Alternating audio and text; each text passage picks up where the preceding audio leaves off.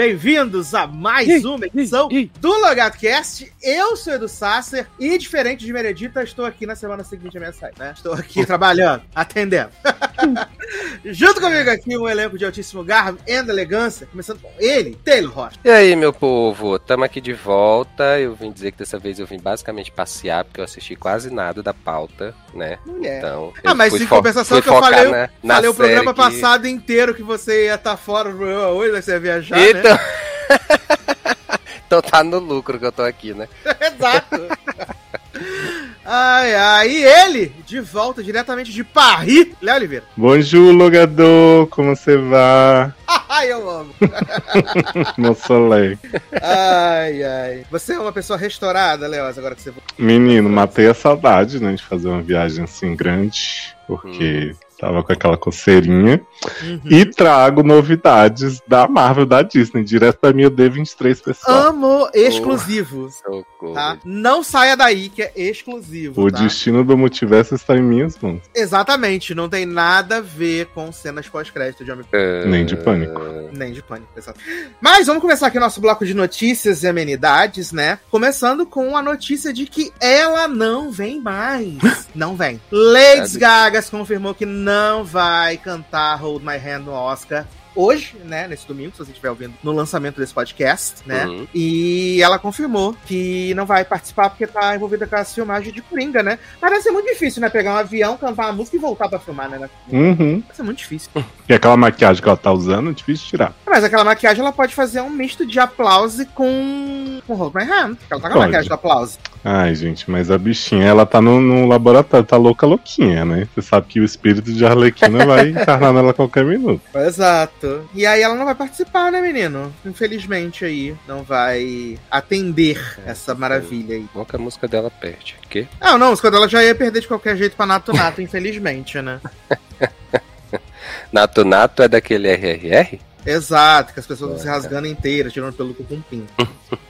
Essa música que ela é muito maravilhosa. Menina, esse filme Tar, né? Aproveitando Hum. aí a live do Oscar do Logado, tem Ah. a ver com The Amazing Race? Não tem, menino. Se tivesse, seria incrível. Porque eu juro, o povo Tar, Tar. Eu falei, ah, The Amazing Race. Ah, mas é como eu respondo Tar também, né? Tar. Hum, né? Tar bom. Palhaço. Ah, menino, John Berentown, né? Confirmado aí pra repetir seu papel de justiceiro na nova série do Demolidor, né, menino? Olha aí. Adorei que vai ter todo mundo, menos a menina Jessica. Jessica Jones. Jessica Jones ou- Não, a Jessica Jones não, a outra cara. A ruiva, né? Ah, Isso, que era tá. a Jessica de True Blood. True Bloods. Aham, sim. Exato. Ah, menino, o HBO confirmou aí que a quarta temporada de Barry vai ser a última, né? A quarta Leandro temporada... chora. Mas Leandro não assiste, não. Não é Barry, não, que ele assistia? Que era a série dos véi? Não, né? Não, dos velhos é... Não, era Kominsky. Kominsky, exato. Ah, tá, verdade. Eu ia Daí falar... é o dono que é palhaço, triste, negócio assim. É, do assassino que decide virar ator, né? Uhum. E aí tá confirmado que a quarta temporada vai ser a última, né? E já estreia no dia 16 de abril. A nova, a nova e última temporada de Barry, no caso. Mas Barry tá no há uns 10 anos, né? Engraçado isso. É, ela, ela teve aqueles hiatos gigantescos, né? Uhum. Nova Sherlock. É. Quem teve trailer aí, né, menino, foi Shmigadun Season 2, né? Teve o trailer aí. Que agora ela vai se passar em Chi- Chicago, né? Chicago. Meu pai Só sair, né? E tem alguém do elenco da primeira? Todo. Quase todo todo elenco. Adoro. Uhum. Todo elenco. Pelo, Pelo- pelo trailer. É, não, pelo trailer, aparentemente os dois lá, o casal protagonista, quer voltar, né? Pra Shimigadum. Hum, Exato. E aí We have eles to go ficam back. tentando, tentando, e aí vão parar nessa nova versão. aí, Em Chicago. Exato. Que são os musicais mais brutais. Aí tem o Titus, né? de- Isso, exato. Tem o Titus, mas tem todo o elenco. Dove Cameron, Aaron Uhum. Tivitt, A tem Xenovete tá de Xenovete, o Ariana DeBose, né? Também. Angela exato. Bassett did the thing. E também tem o menino lá, o. Uh, menino. The Good Wife, The Good Fight. Esqueci o nome dele agora. O menino lá, que era amigo do Peter. Você sabe, Leoz. Fácil. Ah, o Eli Golding. Eli Goldling. Ah, sim. Golding. Exato, também tá na série. Alan. Como é o nome dele? gente? Coming. Alan Cumming. Cumming. Alan is coming. E aí, Shmigadun estreia agora em abril também, né? Dia 4 de abril, né? É, solta aí. novos episódios aí, originais do samba. Também saiu aí o novo trailer de Cavaleiros do Zodíaco, né? Ai, gente. Umas armaduras, umas máscaras das Amazonas. Olha. Saudade do meu bueiro, né? Menino, que coisa feia, né? Eu fiquei passado, chocado de Gente, gente, alguém tem que falar pra esse pessoal que tem que parar com essa história e tentar trazer cavaleiro. Para de ser Já- doido, né? É, já tentaram de tudo que foi jeito, não rolou. Teve da Netflix, teve aquele outro filme lá de animação também, vagabundo. É, Mas tentaram de tudo que é jeito horrível, né? Então, mas é porque aparentemente. Quiserem fazer era, algo gente. direitinho. O- Cavaleiros do Zodíaco não era bom. A gente é porque era criança e tal, mas assim. Eita! Era- Passava 10 episódios na mesma coisa, o negócio não avançava, né? Eu. Que ódio nesse coração é esse, Taylor Rocha? Não, é, por- é, é raiva mesmo, porque o povo fica tentando trazer Cavaleiro do Zodíaco e não consegue fazer um, um negócio decente, né? Um filme Não, e esse live action foi a pior ideia que eles tiveram na vida deles. Né? Que é podre. Ah, menino, tivemos aqui um troca-troca gostoso, né? Que Melissa Ui. Benoist, né? A nossa Supergirl, vai ser a nova dubladora da Tila, né? No Mestres do Universo. Opa! Exato, substituindo Sarah Michelle Gellar. Vai estar aí na nova temporada. Que ainda não tem nada Mas de o estreia. universo também que já tem três anos aí pra ser a segunda, né? Exato, mas é porque teve outra série do He-Man no mesmo, passando ao mesmo tempo, né? Ah, é? Ah, eu lembro É. que teve um. Teve, era duas, menino. Uhum. Teve a do É. He-Man que morre, volta. Exato. Sim. Ai, prefiro a da Tila. Adoro. É. Pequena Sereia, né, menino? Vai ter o primeiro trailer hoje, domingo, se você estiver ouvindo esse programa do lançamento, né? Vai ter o primeiro trailer aí de, de A Pequena Sereia, né? Que estreia dia 25 de maio. Estão todos ansiosos, ou não, né? Para o que vem aí. É, Matt Smith confirmou que os episódios, os roteiros, né, da segunda temporada de House of the Dragon já estão escrevinhados, tá? Então vem aí em 2024, stay tuned, né? Mas acho que tem, tem alguém esperando House of the Dragon, só Taylor, né, e eu, e Leandro. O mundo, menos eu, na verdade. Do mundo- O resto do mundo tá, né? eu amo. Ai, eu amo uma revolta, Brasil. Essa semana foi fraca de notícias, gente. Foi bem fraca. Mas, É por isso que eu gente, trouxe direto a D23. que- Ai, Pô, graças a Deus, Pra gente. preencher o vazio. Ah, né, a notícia que a gente já sabia, mas tem esse plot agora de fazer remake das notícias, né? Que é o Star Wars da Perry Jenkins do Kevin Feige suspenso pela Disney, né? Essa notícia, ah, tá. notícia já tinha saído, né? Fizeram remake dela agora. Né, eu queria entender em que momento eles estavam sus né? Não vai entender, né, menino? Que loucura. Daqui a pouco eles vão anunciar que não vai ter Mulher Maravilha 3. Bum, não acredito. Não acredito. Ainda mais se vier puxado pelo Shazam, né? Que vem aí, semana agora, né? Sim. Menino, você viu que o homem que trabalhava no DCCW Universe Ele tava ficou muito chat com James Gunn. Falou, fiz o crossover maravilhoso com Ezra Miller, com não sei quem. E o cinema da DC cagou pra gente. Não me e eu não queria um emprego. nada. Só queria uma conversa. É, não me tiveram como nada, né? Bichinho. Na barra, gente, triste. Ah, duas notícias em uma, né, menino? Jenna Ortega vai ser promovida a produtora executiva da segunda temporada de Vandinha, horas, né? Ó, mas também, né? menino? Vai ganhar dinheiros aí de produtora executiva, né? O barulho que, que o povo fez com essa série, gente, ela que pelo menos. Mas eu vi uma fake sobre Jenna Ortega, Hum. que Jenna Ortega tava cuspindo lindamente no prato de Vandinha, dizendo que agora que ela tá fazendo os papel que ela quer, que Vandinha é uma bosta. Exato. Inclusive, Ah, tô com essa isso, notícia verdade. aqui, né? Que Jenna Ortega deu uma leve cutucada nos roteiristas de Vandinha durante uma entrevista a um podcast. Segundo Hum. ela, decidiu modificar algumas falas e recuar de cenas específicas que não condiziam com sua visão sobre a personagem. Hum. Tá. E ela, Ela- teve até a, a conta também cancel... é, ela fechou a conta do Twitter por conta que ela tinha postado que, que era amiga lá do cara que foi acusado. Ah, de- sim, ah, sim, ah, sim. É, né? Fala que é amiga dele mesmo. Foda-se tudo. Tá bem. Foda-se a vida. A Laninha com o nego do Borel, né? Exato.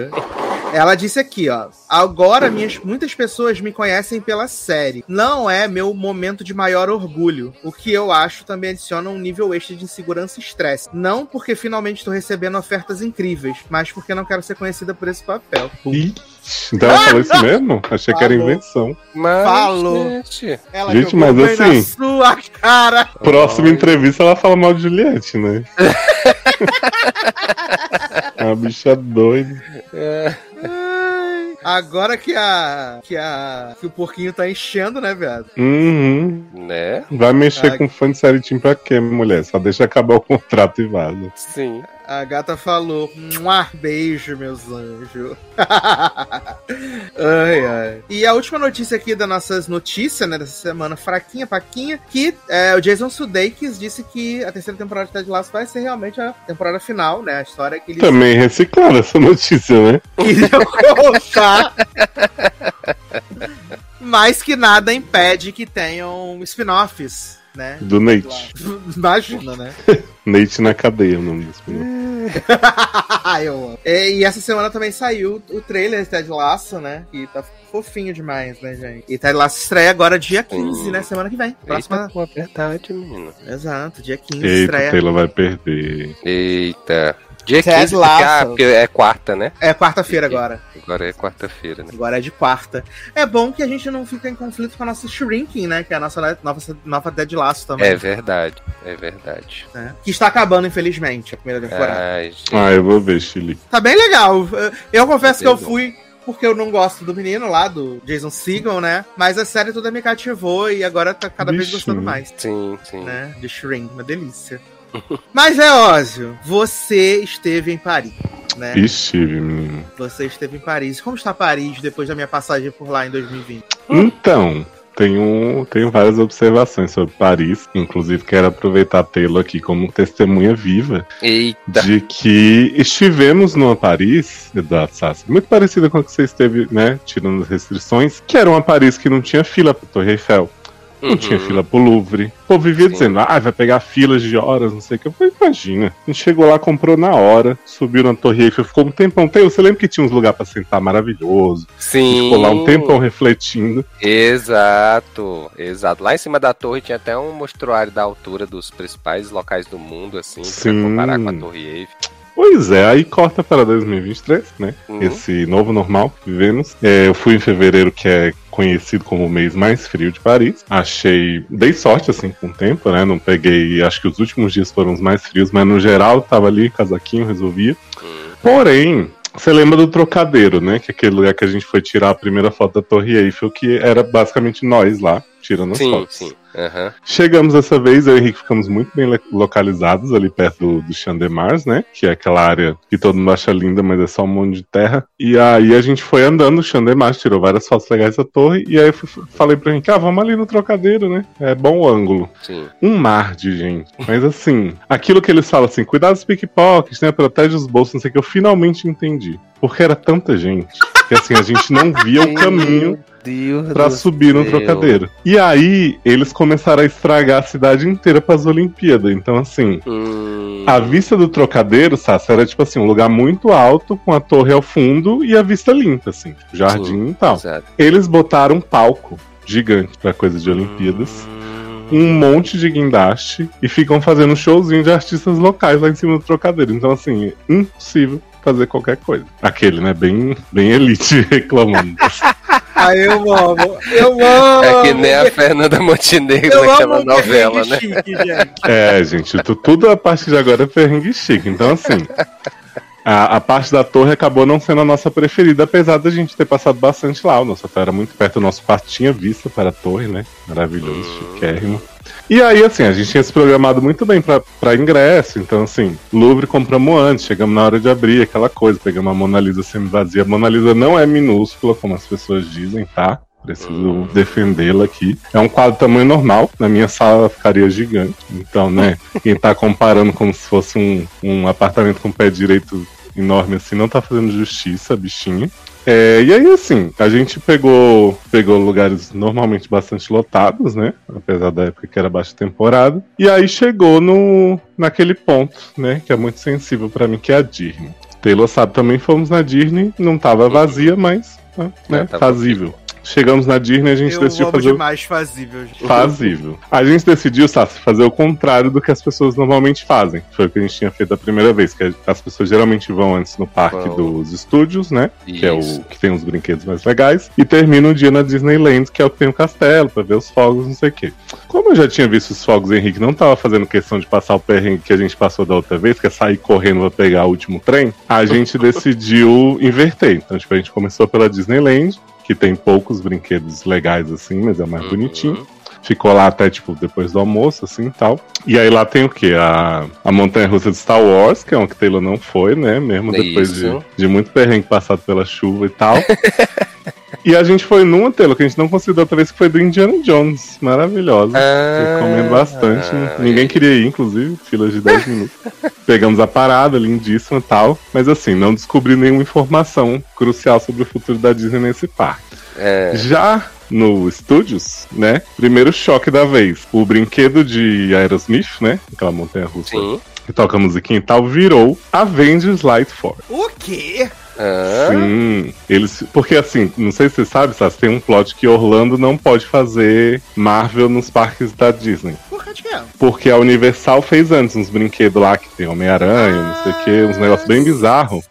Cian, lembra Então o contrato não permite. Então eles começaram a fazer uns brinquedos da Disney na Califórnia, agora eles fizeram essa ala em Paris, vão fazer uma ala gigante e tal. hum, Então eles aproveitaram isso, botaram Avengers lá no lugar do Aerosmith, tinha um outro do Homem-Aranha de tirinho, a lanchonete do Tony Stark, a do, do Homem-Formiga, o Pin Labs, que achei bem interessante, mas a gente não tinha reserva. uhum. E aí, eu acho que as pessoas não perceberam tanto que o Avengers Light Force era legal, porque as filas viviam com 20 minutos, que é muito pouco os padrões Disney, né? Sim. Aham. E aí, menino, foi nesse brinquedo que eu descobri um, boom na minha cara, assim, sobre o futuro do MCU, que é o seguinte. Esse brinquedo, ele é uma missão que a Capitã Marvel tá organizando. Aparece lá Brie com todo o seu carisma, né? Conversando com o Tony Stark. Tony Stark não, não aparece... o Tony Stark é em francês, a Brie é em inglês. Ai, eu amo. E o Tony Stark tá sempre com a, com a cabeça do Homem de Ferro, né? Porque, afinal, eles não têm mais contrato com, Com Robert É. Downey. com o Robert Downey. Sim. Só que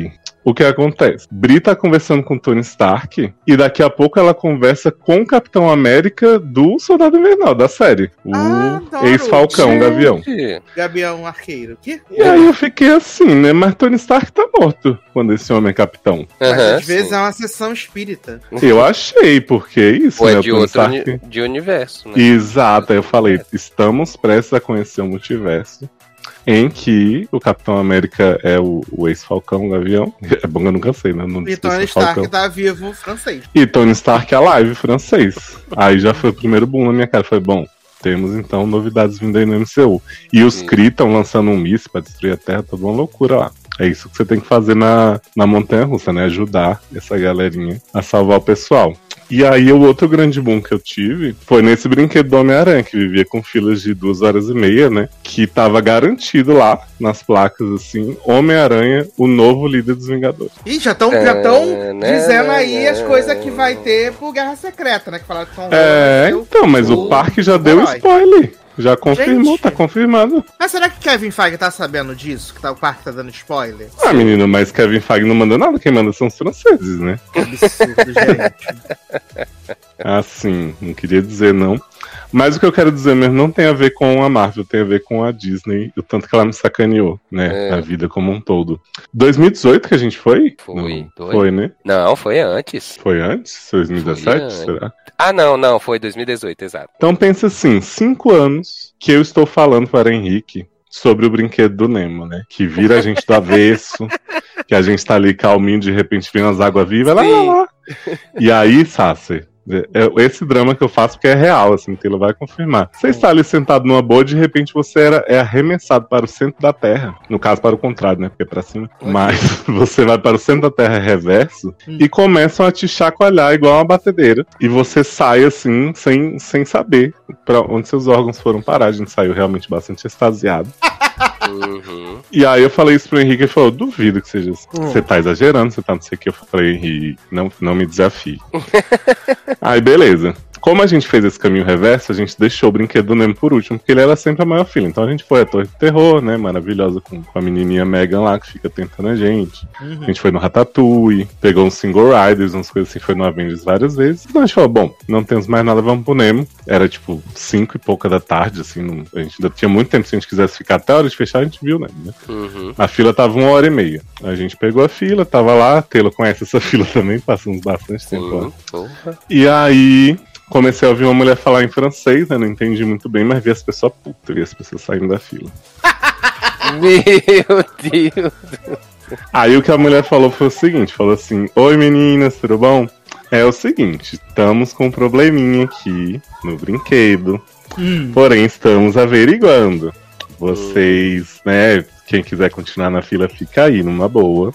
Stay tuned. Quem não quiser, né, tá livre. É serventia da casa um monte de gente começou a sair, pular as grades e tal. falei, ah, mas normal, assim, vários, vários brinquedos, inclusive no dia que a gente foi a primeira vez, eles paravam, tipo, tanto que a montanha russa de Star Wars foi isso, né? Ela parava, depois ela uhum, voltava. Uhum, eu falei, bom, temos tempo, estamos aqui. Daqui a pouco ela avisou de novo, olha, gente, vai demorar um pouco mais do que estava previsto, né? Não temos garantias, né? É, só quem, quem pode garantir alguma coisa é Deus. Vocês têm a vontade para fazer outras coisas, ou né, tiverem fé. Aí a gente tava quase na, na entrada do brinquedo, assim, de tanta gente foi desistindo. Falei, porra, quando voltar vai ser foda. A gente vai vai de novo. E aí, deu, sei lá, mais uns 20 minutos, a mulher falou: Gente, desculpa, não vai mais funcionar hoje, tá? Não tem no Brasil esse Meu brinquedo mais. Realmente estamos encerrando as atividades de Nemo aqui na Disney Paris. Como e aí eu com a cara de assim? si pensando que Henrique nunca vai saber que ele estava falando a verdade. Fiquei muito chocado. Gente, Exato, mais cinco anos até voltar a Paris pra Henrique não poder é, ir no brinquedo mesmo agora, né? Oh, não, e é. assim, no ritmo que os preços da Disney estão, eu falei pra ele que nossa despedida da Disney foi essa aqui, porque foi assim daqui a pouco. então, assim, ele vai ter que confiar em mim. Né? Vou tentar fazer um. Esse do Nemo um não tem enrolando, não, né? Não tem. É um brinquedo que. Não sei que diabo que fizeram aquela macumba lá. Desculpa, né? gente, não vou falar isso aqui. Mas enfim, é, é um brinquedo muito bom, mas exclusivo lá de Paris. Ele é o único no mundo. Sim. E aí, assim, tô... até voltaria no parque bem animado, porque eles estão fazendo agora a ala da Frozen, a ala de Avengers vai ser bem maior, vai ter outra de, de Avatar, que tem lá em Orlando também. Uhum. Ah. E aí, mas o Nemo realmente me decepcionou. Porém, indico a todos o Avengers que tá sempre vazio. Adoro. e tem Capitão Marvel Tony Stark. Se comemos Mac Baguette. Menino, não tem Mac Baguette, né? Como assim não tem? É porque eu acho que eles fizeram só no período ali da série, né? Mas, gente, era pra manter um tempo. É não rolou. Porém, assim, foi muito legal fazer o tour Emily, né? Porque falei pro Sassi, acho que quando a gente saiu do Louvre, a gente já foi lá no trabalho dela. Foi, você disse que galeria... não ia fazer de jeito nenhum. Eu falei, Leosa, por favor, vai nas coisas. É porque eu achei que fosse difícil, mas eu descobri que era tudo muito pertinho. Porque assim, o trabalho dela é ali do lado do Louvre. Aí de repente começa a ser bombardeado com imagens do, do, dos cenários de Emily em Paris. Cretino, pois é. cara, que ódio. Que a, a, Patrick Fortin tá ali, ninguém nem descobre, é um pracinho super low profile. Daí no, em Montmartre, ali perto do funicular, tem a, aquela casa rosa que ela vai juntar com o Mindy e o busto de, de Dalida. E do lado do Panteon é a casa dela, é a pracinha, que é a casa dela, o restaurante de Gabriel, e uns cenáriozinhos que ela passa ali para comprar uns baguetinhos dela, umas livrarias, não sei o quê. Tudo muito perto, muito acessível, eu adorei. Amor, ama de Leoz em Paris. Já Enfim, fui em Versalhes, né? Que a gente não tinha ido a primeira vez. Bastante, recomendo ah, bastante. E gostou? Um castelo bem simpático, assim. É acolhedor. Mentira, é gigante. Pra caralho. A propriedade em si, você tem que pegar uns trenzinhos, negócios para percorrer, né? Os jardins, né, que, que falam tanto, Sim, eu tenho que ser um pouco polêmico.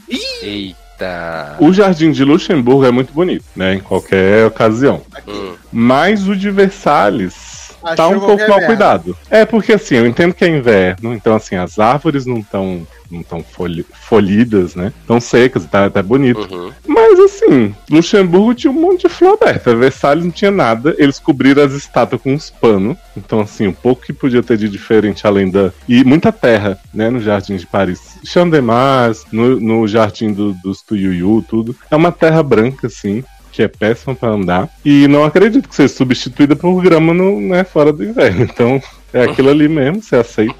Inclusive, eu comparei, Taylor, com as fotos que a gente tirou da Torre Eiffel da primeira vez. Aham.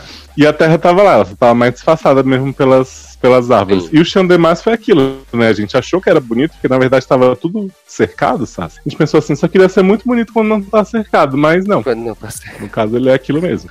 E aí que eu ia falar da torre, né? Quando a gente subiu na torre, eu quis comparar com a vez que a gente tinha lugar pra sentar e tal, que era assim, um monte de tapume, né? Porque eles começaram a dar umas reformadas lá, tudo Uhum. Olimpíadas. A vista lá da frente dela com um monte de coisa de Olimpíada provisória também horrorosa. E aí, assim, tão cheio, e a gente, sei lá, passou, ficou lá de umas quatro e meia até sete, assim. Que não tinha como sentar, não tinha como pegar comidinha ali na lanchonete. A parte lá de cima, do alto mesmo, era, era que tava mais de boa, mas também tava bem cheia. E aí eu falei assim, gente, é.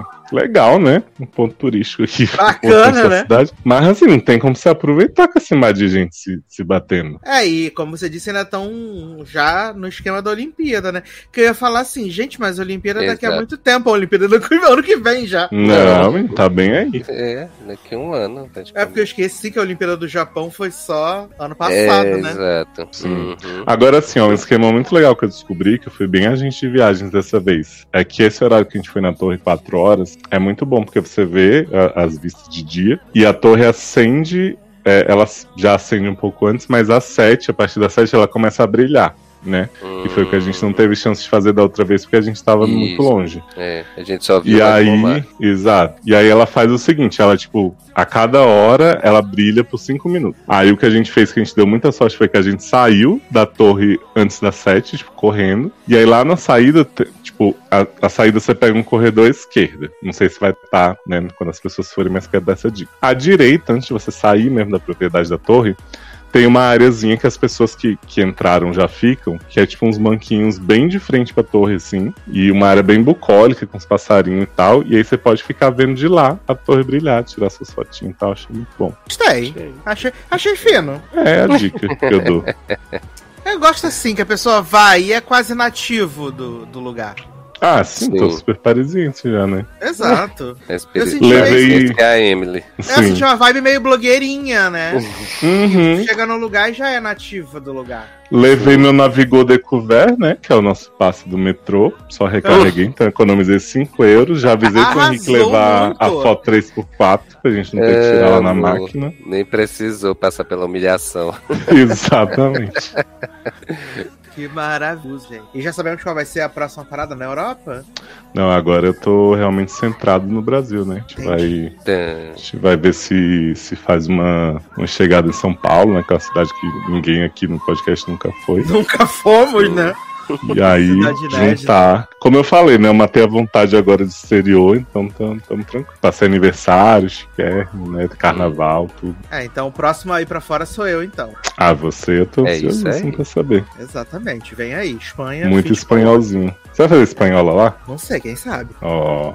né? O que eu sei já é que teremos não só apenas Madrid, mas teremos Madrid e Barcelona. Hum. Eita.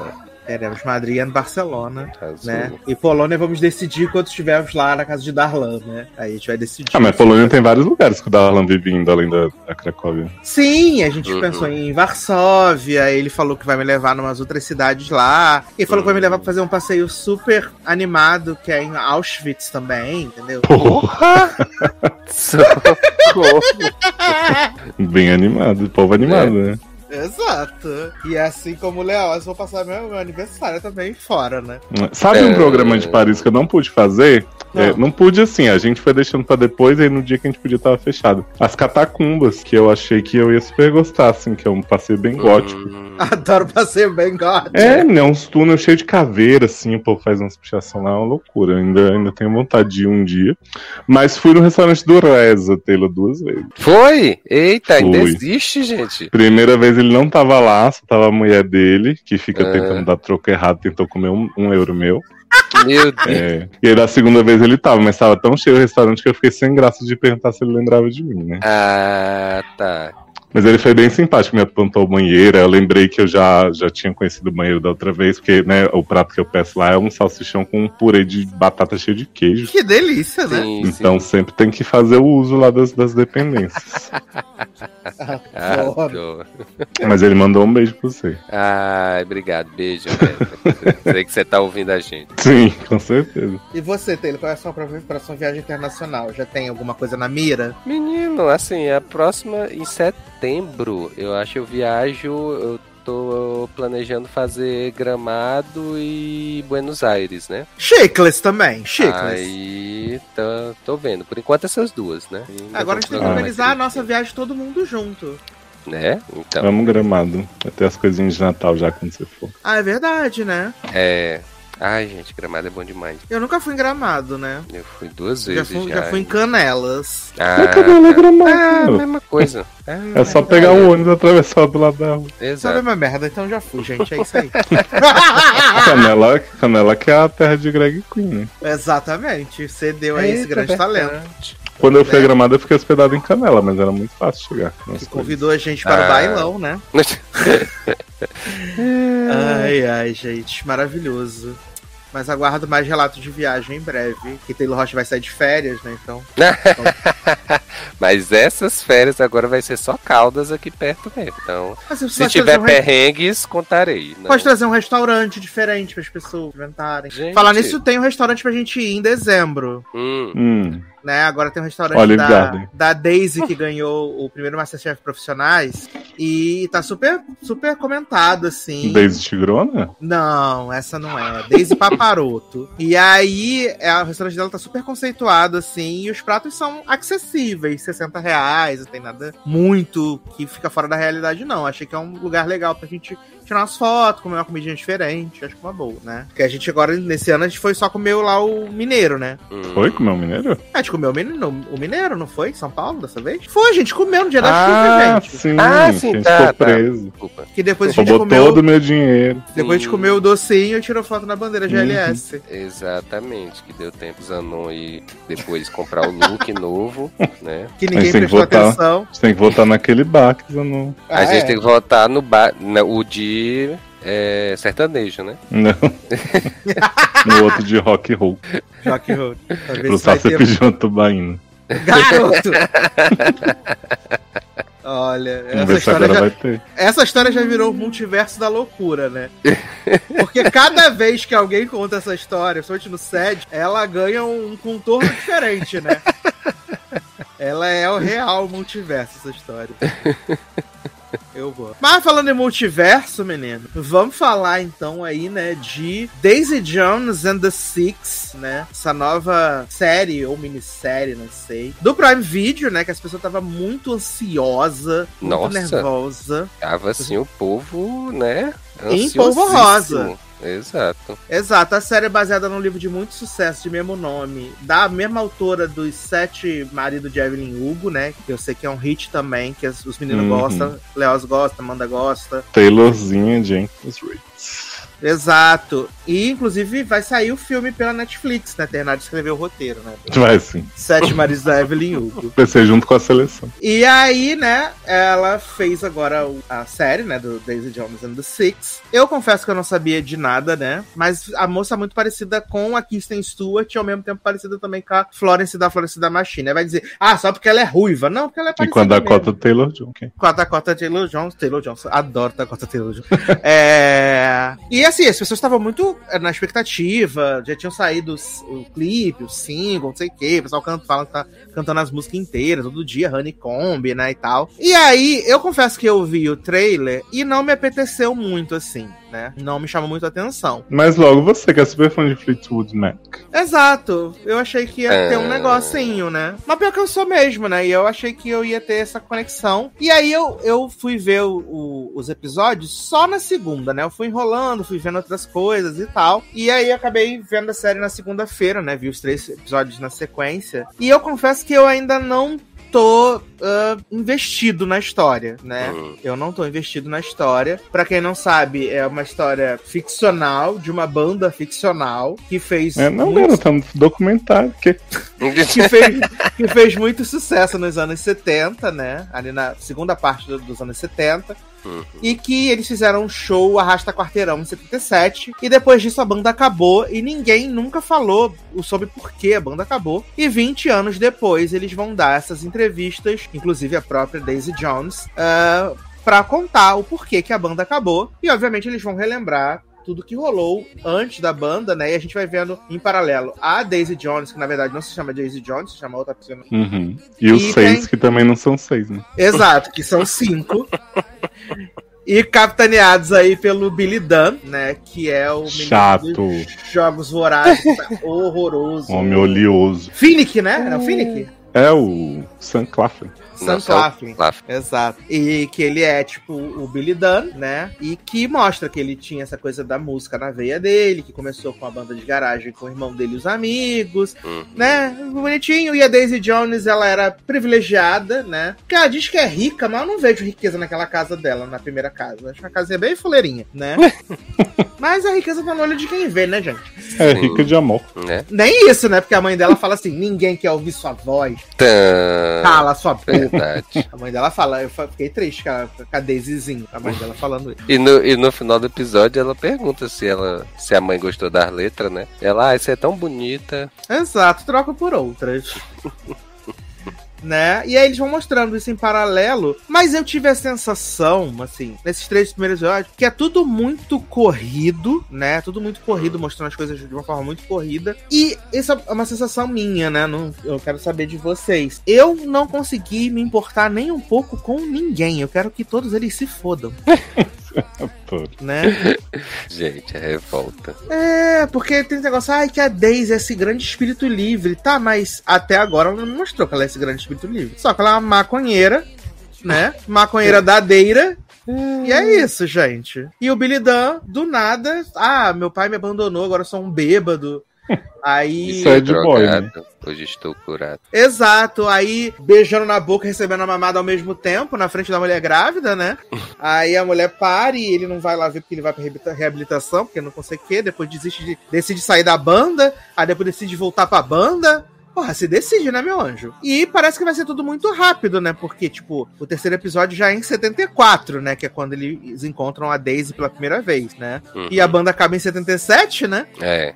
Verdade. Então vai ser tudo muito rápido. Eu tive essa sensação de que é tudo muito jogado, né? Igual eles tentam criar essa relação do Billy ser esse cara quebrado, mas que ao mesmo tempo quer ter essa coisa da família por causa do que o pai dele fez com ele, né? De abandonar e tal. Mas é tudo muito um passant, assim, né? E que a Daisy é essa pessoa por causa da falta de estrutura dentro de casa também. E é por isso que em, em certos níveis eles vão acabar se identificando e provavelmente se comendo em algum momento, né? Leoz já leu o livro, pode me contar. E aí. Eu não li, não, menino. Ah, então o Leoz não leu, não. Foi só que leu.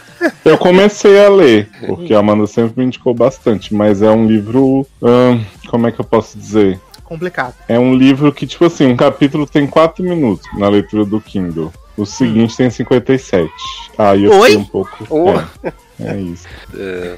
É um, gente, é um recap e de repente um, cap, um episódio inteiro de série da Netflix. Sim. Sim. E eu senti essa vibe na série, assim, sabe? A Amanda é bem minha consultora, assim. Uhum. E ela já tinha dito que o pessoal falou que os dois episódios primeiros são meio chato, né? Eu e aí ela falou chato, assim. Na verdade. É, então. Ela falou que esses dois primeiros eles não entram tanto na história do livro, que é realmente porque, como a Daisy e o povo não se conhece, né? Imaginei que fosse algo assim. Uhum. Mas eu tive essa impressão que você falou da pressa, que é assim, os dois primeiros, pelo menos, né? Tem umas longas cenas ali, Billy Dani sofrendo, ele sendo enxotado de lugar, ai, vão fazer banda, não sei o quê. Isso tudo parece muito lento. E aí, quando chega na parte que para mim deveria ser um pouquinho mais detalhada, eles correm, que é tipo assim, Camila, ai, casei com ele, falei que tava grávida, não sei o quê.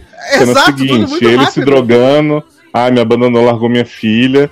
Aí depois já é o homem lá, o empresário, dizendo: Vamos pra você conhecer sua filha depois desse período. Porque, gente, mas assim, vocês resumiram a parte mais importante da vida do homem em três cenas, sendo que antes vocês estavam fazendo umas cenas longuíssimas com as partes que ninguém se importa. Uhum.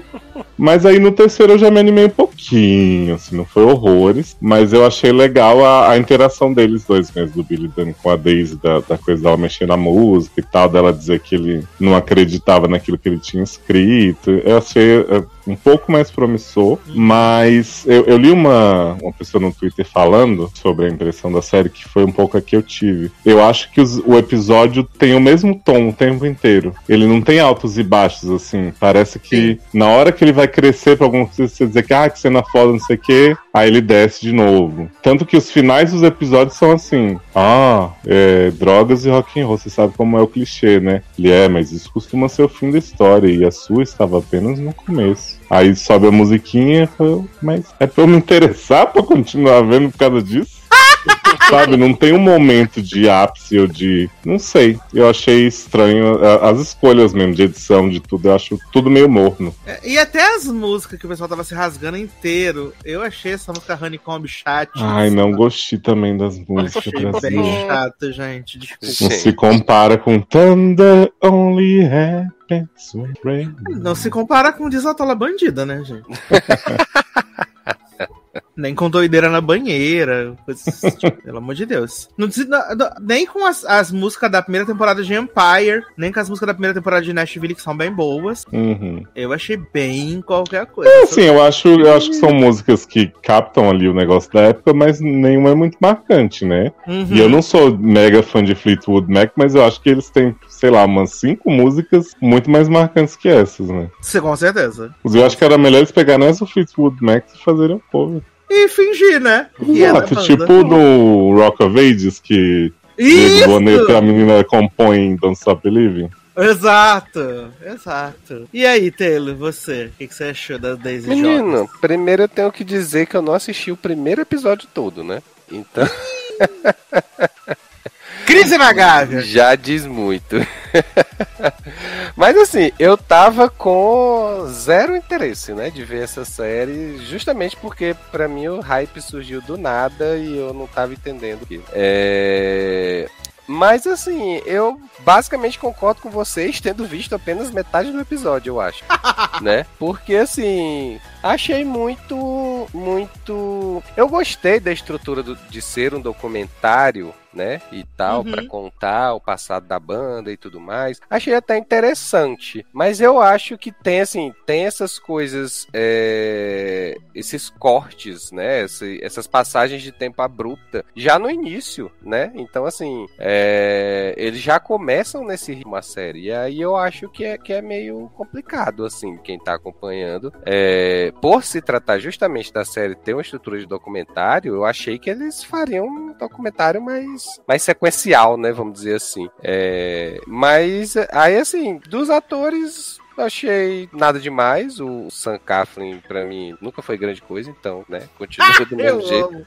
Você para, é. só porque o bichinho tá oleoso, tá desmerecendo toda uma carreira de filmes com Emilia Clarke. Eu tenho, eu tenho que confessar que eu sou cabelofóbico. Eu então, assim, também! Eu detesto homem com cabelo grande, então... Mas é engraçado que também, assim, que negócio, o cabelo dele tá desfavorecido nos anos 70, nos anos Isso. 90 o cabelo dele já deu uma melhorada já boa. Já deu uma melhoradinha, exato. Exato. E ele tá com aparência mais saudável, porque na é. série no começo ele não tá saudável, não. Exato. Exato, exato. E aí, assim, tipo, é... os outros da banda não deu para ver muita coisa. Não sei se no restante do episódio, nos outros episódios aparece mais deles, assim, mas é... aparentemente estão lá para fazer. Só dar, assim, umas falas pontuais, pelo menos por enquanto. Escada do Billy, né? Exato. É, exato. O bom é que, assim, eles realmente tiraram uma pessoa da banda que existia no livro, porque, assim, eles explicam The Six numa mesa ali que tá a, a intrusa, né? Uhum. E fica isso, mas eram seis realmente. E aí você pensa que é porque vão desenvolver os outros, mas não. Estão lá só de figurante, podia ter mais um figurante. Exato, é... figurante dois sem fala, né? Exato. Nem é, pra botar porque, a boneca porque... de Meredith lá, né? Exato. No, no... Porque já no primeiro episódio já, já tem o cara lá, né? Que passou pra faculdade de odontologia. E aí Sim. vai sair, né? Aí eu não sei se repõem ele ou se fica sem mesmo, no final das contas. Eles colocam a mulher da outra banda. Ah, tá. Ah, tá. Isso aí não cheguei Tem momentos incríveis, né? Dizendo que transaria com qualquer um que aparecer. Exato, e o menino do lado dela doido pra transar com ela.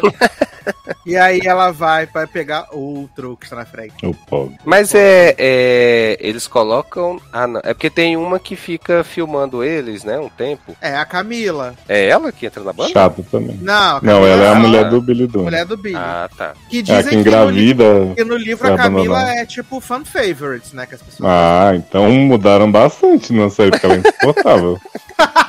Tadinha, ela só queria uma família. É, fiquei com pena, mas achei chata. É. Antes, de, errado, né? antes de, de casar, já achava chato. Depois que casou, piorou. Sim. Não, É porque assim, coitada, né? Entendo, mas ela só fica chorando. Ah, você não vai viver daqui, minha filha. É, na hora que, ela, que ele começar a comer Daisy, então, né, menina? Vai ser uma loucura. Você tá E mal eu- dando uma relação que é o li- puramente eu não li o livro, mas imagino que em algum momento eles vão se pegar. Uma relação profissional dessa. E ainda O tem que a eu amiga adoro- ainda tem a amiga vulsa da Daisy também, né? Cantora de jazz. Sim. O que eu adoro é que eles falam, acho que no livro é mais tempo, mas na série é tipo 20, 40 anos depois que eles estão dando depoimento. 20 anos. E eles estão com a mesma carinha, né? É o que o. Ah, a Avril Lavigne tá com a mesma carinha, 20 anos. Porra, mas todos? Não tem um acabado, um careca? O tempo foi bom com Se eles. preservaram. caraca. Daisy Jones dinheiro. mesmo não mudou um- uma ruga. Ela, inclusive, tá mais nova do que quando começou a Pois série. é. né? menino. 70. Ela, inclusive, tá mais nova, ouso dizer. Essa menina, ela tem uma fei- umas feições assim que me lembra muito a Kristen Stewart. Durante a série me lembrou muito. Não sei porquê, mas me lembrou muito. assim. Deve ser vampiro. Pode ser. Ou o negócio de morder labinho, né? Pode. Me lembrou bastante a Kristen Stewart. E ela é neta do Elvis, né? Uhum. Neta Gente, do Elvis. Diz que ela É, né? mentiu que cantava, né? Pra conseguir papel. Conseguiu papel, exato. A mãe dela acabou falecendo agora há pouco, né? Deve ter sido uma barra pra ela fazer press tour, né? E a mãe dela Uhum. acabando, tinha acabado de falecer. Mas assim, eu vou ver o 4, né? O 4 vai ser o decisivo. Acho que só tem, só tem Aham. oito, né? Acho que só tem oito. Corta pra temporada. Sasha, vi inteira, não gostei. sim. Não, o quarto, o quarto vai ser o decisivo, assim. Se eu vou empenhar meu tempo, porque são episódios longos, né? Tem mais de 50 minutos. os Sim. Hum. Né? E se for todos nessa toada, assim, acho que pra mim não vai rolar. É, inclusive, quero mandar um beijo pra Amanda, se estiver ouvindo esse podcast aqui. Amanda, não estou implicando com o livro, nem a série. Tô dizendo na minha percepção. Que a Amanda ficou brava que teve um homem lá falando mal de Daisy Jones no Twitter lá. que Ela falou que a cada quatro tweets, cinco, cinco, quatro tweets do homem Eu vi. fica reclamando de Daisy Jones. Gente, E ela falou assim: é só não assistir. É só não assistir. Eu tô assistindo que é meu trabalho, entendeu? Mas e você eu. não tá tweetando, pelo menos, né? Exato. E eu queria. Eu, eu realmente. Eu sempre vou assistir as coisas querendo gostar. uhum. né? Eu sempre vou de coração aberto. Eu fui Mas- bastante empenhado, mas eu também tô nessa de. Não sei se não- sigo até o Não fim. Não. cativou. Eu acho que os personagens, eles são sem carisma, né? Eles são. Eles são sem, sem carisma, apesar de que eles tentam vender de que eles são essas pessoas super marcantes, super. Uhum. Vrá, né? Mas Sim, faltam sim. je ne sais quoi, aproveitando que o Léo estava em de Paris.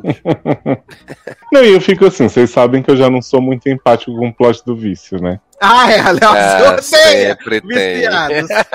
E aí a impressão que eu tenho dessa série é que assim, tamo aqui, tem uma cena, tem uma música. Vamos botar uma cena de droga aqui só pra lembrar que eles são viciados e dar um conflito? Pronto. Ah, droga. E aí passa e assim, não tem muito porquê. Tipo, eu não sei por que que a Daisy é viciada. Ela só de vez em quando fala que ela tem um não sei o que, um, um champanhe da meia-noite, blá blá blá. E ela. Eu fiquei, tá, mas é só porque era, era da época mesmo, né? É, Exatamente. Escovar os dentes com cocaína, exato. É só porque ela tem mommy e daddy issues, né? ah, como todo mundo. Ai, ai, gente. Complicado. Seguindo no ramo das séries sem carisma, né? Eu vou falar de True Lies, né? Eita. É. Que é, tem no elenco a menina lá da série da She-Hulk, né? Ginger Gonzaga. Hum. E um outro homem feio, né? Que ele já fez alguma coisa, mas esqueci o que esse homem fez. Vou até dar uma olhada aqui na. Só pra esclarecer, tá? Eu acho que eu já fiz essa pergunta sobre outra coisa, mas você me responde. True Lies não é o filme que a Glenn Close põe um coelho no micro-ondas. Não. True Lies é o,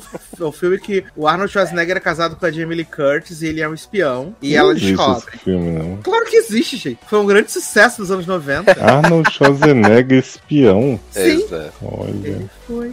Ele foi. E eu tô vendo que True Lies já ganhou título no Brasil, tá? Que é A Verdade da Mentira, dois pontos, uma nova missão. Pô, Vai tomar no cu quem pensou isso. a verdade da mentira.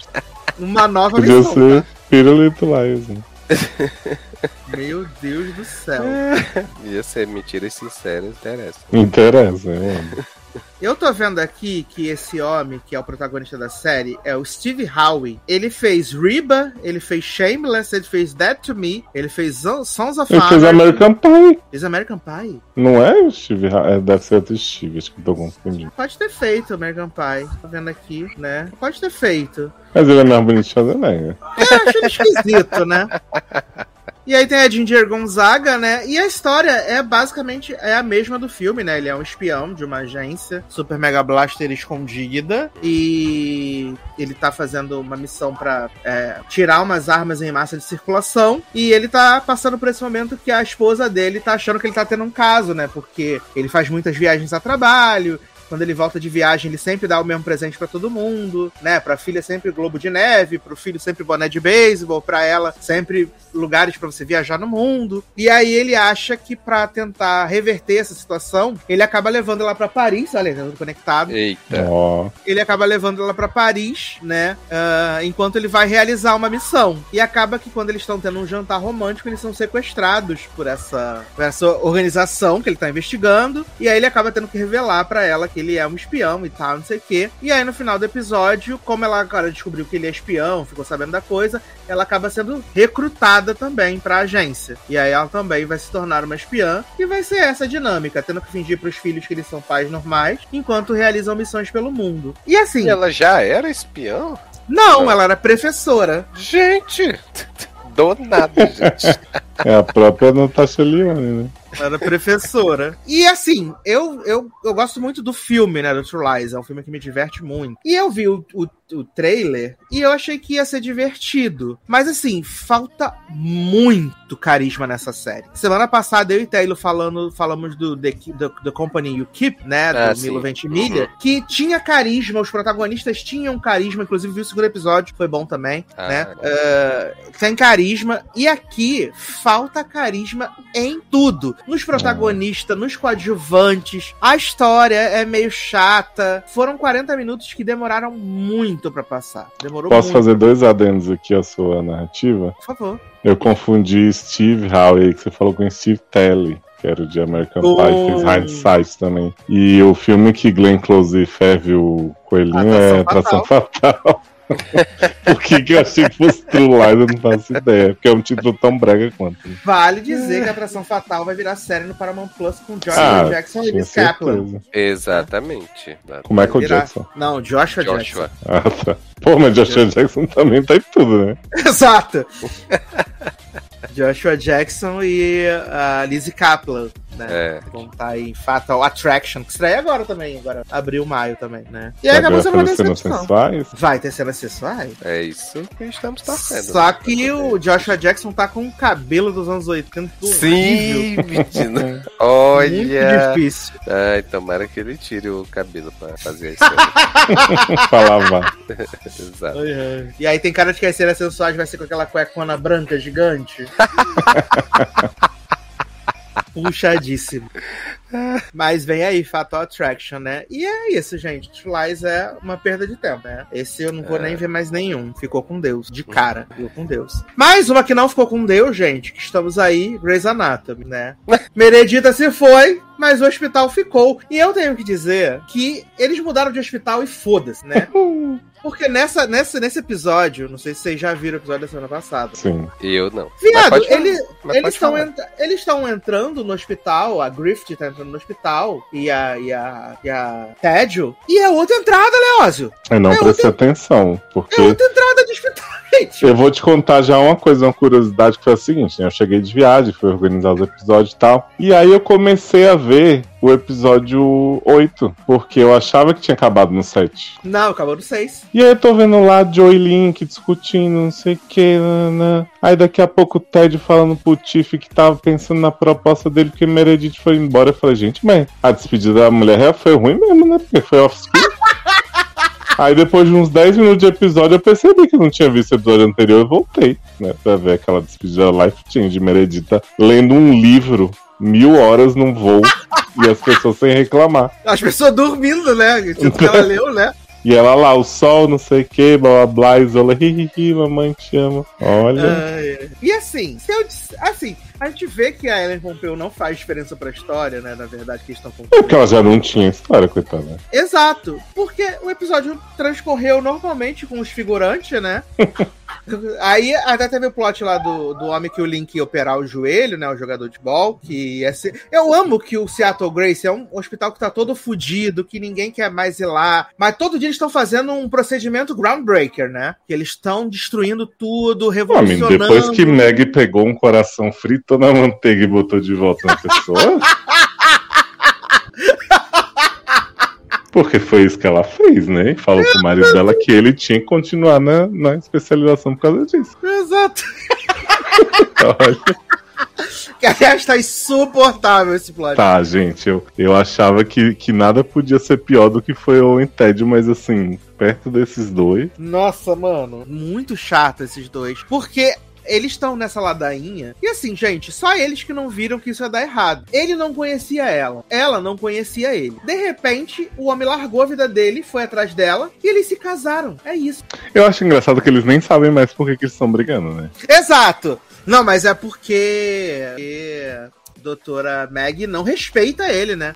Você É, não me respeita. O que ele falou foi: Estou saindo da porra da especialização porque você é chata pra caralho, não te aguento como minha chefe. Aí ela, Uhum. não acredito, não te respeito que você vai largar. Eu pensei, gente, muda de hospital, sabe? Não precisa desse drama. Exato, vai pro Ai, vou largar porra. tudo pra não ter que obedecer suas ordens. Pelo amor de Deus, esse homem também é um banana, né? Ele é, ele é um banana. Gente, é muito fácil agora que Tédio é chifre, né? Vai lá falar com o Tédio. Tédio, me troca de, de escala. Gente, o plot maravilhoso da Mel entrando na sala, tô querendo um emprego. Cara da Ted assim, que? A Lana fala pro Ted falando assim: Eu tô aqui me humilhando, cortando as coisas, todas as exigências que eu fiz tudo pra Tiff. E essa vagabunda chega aqui do nada, falando que quer um trabalho. E aí eu. Eu amo o Tiff dizendo assim, ai, Ted, você tá pedindo isso aí, pensando bem, acho que eu vou fazer o trabalho. Porque eu tô satisfeito com o pagamento que tá sendo oferecido, né? Eu já vivo aqui mesmo. É um cretino, né, cara? O marido da dona do hospital, né, cara? Eu Um amo o Dr. Cobal. Ele é um cretino. E aí ele fala: Não, porque quando eu me tornei médico, o que eu queria era servir, né? Então eu vou servir e eu mesmo vou ficar com a função. É. E Bailey, ela gravou todas as cenas da temporada numa diária, né? Cada sempre só com a cabeça na janela. No episódio da Meredith aparece uma hora só pra dar o bolo. É só comendo bolo que ela aparece, né? E a Meredith fala, ai, Bailey, você sabe semana que vem eu tô aí. Olha, gente, é demais, é demais. E aí, menino, a, na verdade era tudo mind games de Bailey, né? Pra Ted conseguir o que queria, né? Como o Tiff, né? E aí a Amélia fala assim: Meu anjo, você acha que eu queria essa vaga mesmo? Entendeu? Tudo que eu quero na minha vida é não ser Chief, para de ser doida, né? Mas a Bailey me mandou aqui para fazer com que você ganhe o que você merece, que você quer, o que você precisa. E eu vou fazer isso. E também teve o plot dos internos, né, menino? Os internos estão bombando muito, né? Ah, e o auge pra mim que pegaram três fudidos e falaram assim: vou te dar uma chave pra você consertar o, o dano. Ah, né? meu Que Deus do fez. céu, cara, que ódio. E aí, provavelmente já consertaram o telhado, né? Porque estavam pintando a casa dividindo o quarto, né? Provavelmente. E essa casa tinha 750 quartos, agora só tem um depois do incêndio. Porque Midori tava fazendo mind games pra conseguir o quarto, né? Exato. E essa casa sempre foi um puteiro, um grande albergue, né? Essa casa da Uhum. Meredita, né, gente? Porque Meredita, Meredita e Shepard não tiveram um, um minuto de par nessa casa, que era um grande par de dinheiro. Sim. Né, cada uma ganhou a chave de um, né? Que Meredita deu, deu pra, pra menina Grift. Alzheimer, Grift. Aí Meg deu pra Mika porque ela ficou fazendo coisa no corredor. E a Amélia deu pro sobrinho, né? Que continua um péssimo ator, mas um grande gostoso. Ele arrumando a casa sem camisa foi uma Sem boa camisa. adição, Ellen. Sim. E pode vir mais cenas assim, né? Inclusive. Pois é, enquanto isso, o chefe de Resident Schmidt desaparecido, né? Que isso? Dando, da- ficando vendo jogadores pela janela? Nossa, Helm mais importante no, no bar. Aliás, eu adorei que Helm declarando todo seu amor pra Meredith, né? Falando pra Dr. Boca Murcha Na cara de Doutor Boca Murcha. Porra, se ela fosse hétero, eu tava lá, não sei o que. Mas Helm não foi na despedida de Meredith. É porque ela não é mais staff do hospital. O Armer não podia dar uma chegada lá como paciente. que- Com paciente. Eu achei que faltou. Eu acho que as pessoas estavam falando que foi sem emoção na despedida de Meredith. Eu achei que foi isso que faltou. Helm tá lá. Pra se declarar mais uma vez, né? Sim. Eu amo. E aí teve esse caso do homem jogador de futebol, né? E um grande caso do homem que comeu e não conseguia cagar, né? Nossa, gente. Baixaria. E aí, o Chepinho, né? E Midori disputando quem ia fazer o homem cagar. Quem ia dar uma dedadinha pra soltar. E eu não entendi como é que Midori conseguiu até agora. É, Foi o Edema, não foi? Que ela falou que ela fez? Eu não vi, só vi o homem saindo aliviado. Edema não, né? Enema, né? É, enema até a farmácia vende, né? É, mas ela, tu viu o tamanho da caixa de enema que ela tava? Era uma caixona, né, velho? Adoro. Senhor enema. E aí o homem cagou e falou: vou comer de novo, né, gente? Porque eu tô precisando de 250 dólares. Enquanto isso, Blue e Adelaide mandando ver em cenas que não tem química nenhuma e nem propósito, né? Ai, eu amo demais, gente. Saudade da época que as pessoas transavam e tinham consequência, né? Não era só pra ter cenas idiotas. Aham. E pra mim ainda tive, teve esse, ainda ressuscitaram que a Grift ela vai adicionando, ela vai adicionando plots a si mesma, né? Que até então ela tinha sido despejada do programa, aí de repente ela tem uma avó com Alzheimer, aí de repente ela foi despejada do programa e aí ela destruiu o hospital inteiro que ela tava. Uhum. Agora Agora- tem um marido. É, agora ela tem a, a irmã que odeia ela, porque a avó chama ela de pelo nome da mãe. Uhum. E aí, pra completar, veio esse noivo que ninguém sabia que existia. E esse homem brotou do mais absoluto nada pra ela não ficar namorando com o chefe, né? Eu sinto que eles estão forçando pra que Grift seja a protagonista da nova fase. Mas não, não tá sendo, né? Porque você ter um monte de plot bosta não te É porque eu acho que mais importante que dar 10 plot sem desenvolvimento pra pessoa é desenvolver um, né? Exato! Porque eles só vão aglutinando os plots nela e não Exato. vão pra lugar nenhum, né? Aí agora a gente já descobriu também que a Adelaide não tinha cuidado dos pais, né? Não tinha carinho dos pais. Ô, gente, a bichinha. A bichinha, né? E Blue faz um negócio com a mão lá pra tirar os estresses, né? E a Adelaide era super despojada, super. Agora ela tá super carentona, assim, né? Pedindo pros médicos abraçar ela. Gente, meia temporada a mulher já mudou de personalidade. Pois é. Nem meia temporada, Léo, é episódio 8. Exatamente. Eu tô pensando aqui que a única coisa que eu queria que acontecesse que tá a caminho aí, que é o romance de Midori com o Helm, né? Eles não fazem. Ai, gente, esse romance podia acontecer. Eu queria. Ai, pra mim, tudo pra mim. Eu queria. E esse é o maior romance do Seattle Grace no momento. Meni- E esqueci de falar que quando a Amélia chega pra pedir o emprego, né? Que é farsa. Ela fala assim: Eu estou no estudo que curou Parkinson. E quando eu divulgar, quero botar lá, né? Chief of Surgery. Ai, meu Deus do céu. Também tivemos a grande participação de Owen nesse episódio, né? Uhum. Pra dar conselhos pro, pro marido de Meg. E ele falando assim: da última vez que você deu um conselho, deu tudo errado. Sai daqui, seu lixo. E Owen tinha pedido pra Dr. Boca Murcha pra ajudar no ensino dos infernos. Exato! E o Dr. Bocamucha tirou uns day, um day no day off, né? Uhum, que ele tá atrás de Meredith, né? Exato. Porque Meredith o ignorou ele vários dias porque ele não disse que amava ela. Quando ele falou que amava, ela falou: tá bom, tchau. Então é isso. A maturidade de Meredith nessa despedida também. Nossa, mano. E aí, Ai, ai. Owen pediu pra cuidar dos, dos internos. Beleza. Uhum. Aí agora ele tava empurrando o, o emprego de Chief pra Tédio, que é o emprego que ele odeia, pra ele poder ser chefe de trauma. Mas ele não tava sendo supervisionado? Ele está sendo supervisionado, exatamente. Ele agora pode ser chefe de trauma de novo? Tecnicamente não. Porque não passou seis meses ainda. Uhum. né? Não passou seis meses, então eu acho que ele não pode ainda, né? E eu amo o que o Tiff falou. Agora eu sou chefe da, chefe da cirurgia, sou chefe do projeto escola, sou chefe dos chefes, sou Do tudo, chefe. né? Sou tudo, tô cansado, véi. E aí agora tô esperando quando vai aparecer de vão relembrar que eles estão mexer com o câncer de Catherine. Tô esperando esse momento. Sim, é porque já tá rolando aborto a roda, né? É, eles estão realmente. Krista tá com essa missão, né? De. Eu achei esquisito esse plot da mãe, apesar de muito bem atuado por ela. Porque assim, entendi o ponto deles botarem a Joe pra mostrar as opções pra ela. Mas a mulher basicamente fala assim: Ah, tive os filhos e não sei o que, e tive uma depressão muito grande, fui acompanhada por uma sombra, uma coisa. E não consigo. E aí, em nenhum momento a Joe falou assim: Você não quer ir aqui no, no terapeuta do hospital? Ver se é isso. A Joe já falou assim: Resolvo, né? Trago seu amor de volta. Vamos ali que, que eu já faço. Eu falei, gente, mas. é, Exato. E, e eu a mulher que tem eles- depressão pós-parto e tal, ela não necessariamente precisa abortar a próxima vez que ela... Podiam ter ligado as trompas dela também, já, já que ela tá nessa barra há anos aí tendo filho sem desejar. Uhum. Não, e eu também, eu amo que Bailey tava super empenhada em abrir essa clínica e tal, não sei o que. Viado. E aí eles falam assim, ai, vamos ver o negócio da clínica. E aí faz ali mesmo, na- no hospital mesmo, e é isso aí. E usa as médicas do hospital mesmo, e tamo junto. E Bailey, que é bom, né? Que é a dona da clínica, nada, né? Nem Chu que ficou perturbando, né? É, Bailey quis tanto férias que ela continua de férias. Porque eu não vejo ela trabalhando mais, não faz uma cirurgia. Exato, ela só tá comendo bolo, na verdade, né? Ela só tá comendo bolo. E eu acho que Krista, ela sabe que ela vai ser no final da temporada, então ela largou um foda-se tão grande, né? Ela falou assim: ah, gente, é isso. É isso. Falou, vou deixar inconsertável essa série, né? pra quem assumir, não vai ter o que fazer. Né? Menino, e o plot que depois que Link operou esse homem, né, que era o grande jogador de futebol, que morreu, a imprensa toda tá atrás dele, né? Assassino, não sei o Exato, e, e, eu achei assim, muito how convenient, né? Que a Ted acabou de assumir como Tiff, né? E já vai ter que resolver esse problema. E aí, de novo, vai vir com certeza julgamentos e tal. Se bem que só quem sofreu consequências por merda no hospital foi Meredita, né? De fraudar o seguro. De resto, sempre teve alguma coisa que saiu ali, aí um jeitinho, deram um jeitinho brasileiro. Só a Meredita. Ah, isso sofreu por causa de Danny no Cat. É, mas isso já faz tanto tempo, né, né? Ah, mas foi o quê? Tem que... Foi o quê? Quarta temporada? Quinta? Mas a. Não, foi na segunda. Foi na Olha segunda, aí. Terceira. Mas daqui a pouco o Chris tá relembrando isso aí no grupo do Zap, né?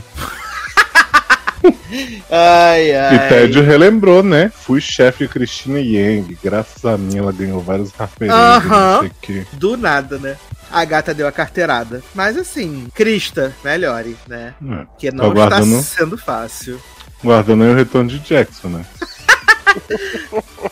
aguardando, aguardando o, o spin-off. Ah, e Addison também que disse que ia ser regular, né? Recorrente. E foi-se, né? Ah, igual ano passado, né? Que ia ter a grande hum. participação, né? E apareceu em dois episódios. Um que ela ensinou, falou: vou ensinar tudo para vocês. E depois no episódio da, da ambulância na beira de estrada, junto com o Merenda. E cadê os médicos convidados? Ou foi esse ano, gente, da Merenda?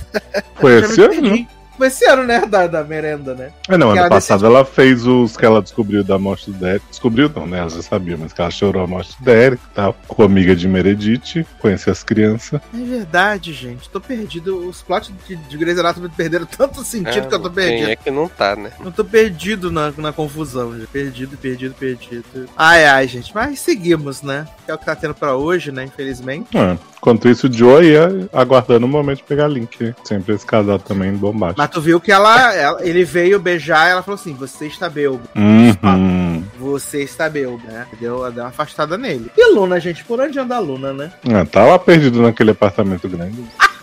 tá no segundo andar, né? Ai, eu amo. Podia Joe ter ido pra casa de Meredith e deixado os internos no apartamento dela. Uhum, podia mesmo, podia mesmo. Fico pensando o que, que Joe tem em casa, né? Uma personagem sem plot nenhum. ah, não tem plot, mas tem casa, né, Léo? Exatamente. não tem plot, mas pelo menos tem casa. Pior é Midori, que não tem nem casa nem plot. Midori tem mais plot como sapatão em, na outra série lá das sexuanais, né? né? Do que aqui. Ai, ai. Midori tem o povo. É isso, igual o Dr. Fred, né? Uhum. Ah, eu. Mas, assim como Grey's Anatomy que voltou também, né? Mandaloriano, né? The Mandalorian voltou aí para a sua terceira temporada, né? E eu li na internet que o episódio de retorno foi um episódio chato, né? Eu li na internet, não assisto, não frequento, uhum. mas li na internet que foi um episódio fraco. As pessoas não gostaram, falaram assim, hum, acho que não, né? Mas aí vi que as pessoas falaram que o episódio dessa semana já foi excelente, maravilhoso, incrível. Ah, hum. come, minha, come meu cu. E é isso, né? Mas.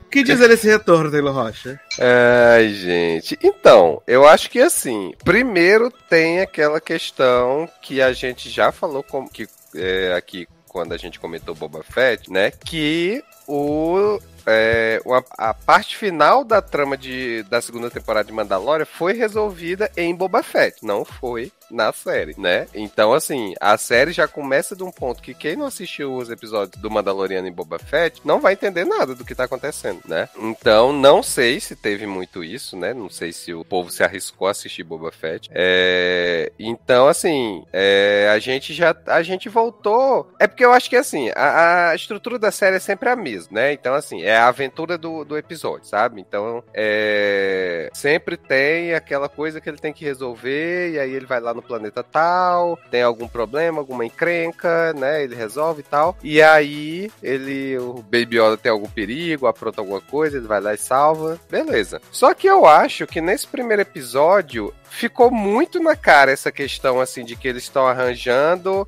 é, é, muitas aventurinhas para ele fazer. Porque, tipo, é, porque assim, no final da segunda temporada, o Mandaloriano, ele não é mais reconhecido como Mandaloriano. Porque assim, na regra do. do Agora é reconhecido o... como Pedro Pascal né?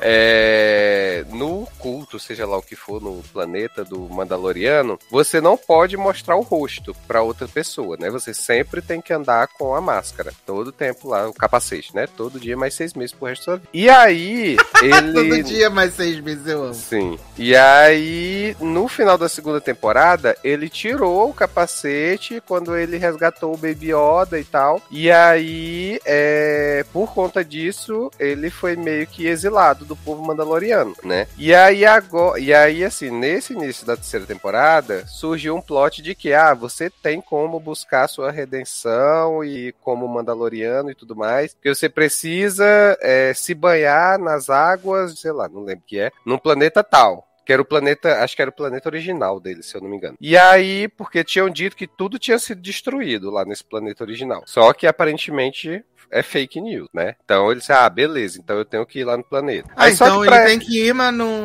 mas não vai rolar, então, brinco. Não, na verdade, assim, é porque a, a, a história que sempre passaram pro pessoal lá, pros Mandalorianos, é que tudo que tinha nesse planeta foi destruído. Uhum. Só que ele ouviu as histórias de que aparentemente esses locais onde tem essa água que ele tem que banhar, eles não foram destruídos, eles permanecem lá. Uhum. Então, assim, aí, ou seja, o objetivo é ele ir lá pra se redimir tudo mais, e aí poder voltar ser acolhido pelo povo mandaloriano. Aí, aí ele vai e diz: Ah, tá, mas para eu ir para esse para esse planeta, eu não sei como é que tá e tal, não sei o que, eu tenho que resgatar um robô, um androide, que morreu lá na primeira temporada. Aí ele vai, tem que ir outro planeta para ir atrás do, do, do androide. Aí chega lá, eles tentam resgatar o. É, tentam recuperar o androide e tal, não consegue porque ele tá com problema na programação. Aí eles têm que ir atrás de uma peça para recuperar o Android para poder levar o Android no planeta, sabe? Então, assim, foi um negócio que foi é, só subtrama em cima de subtrama, sabe? Só aquelas aventurinhas. Então, eu acho que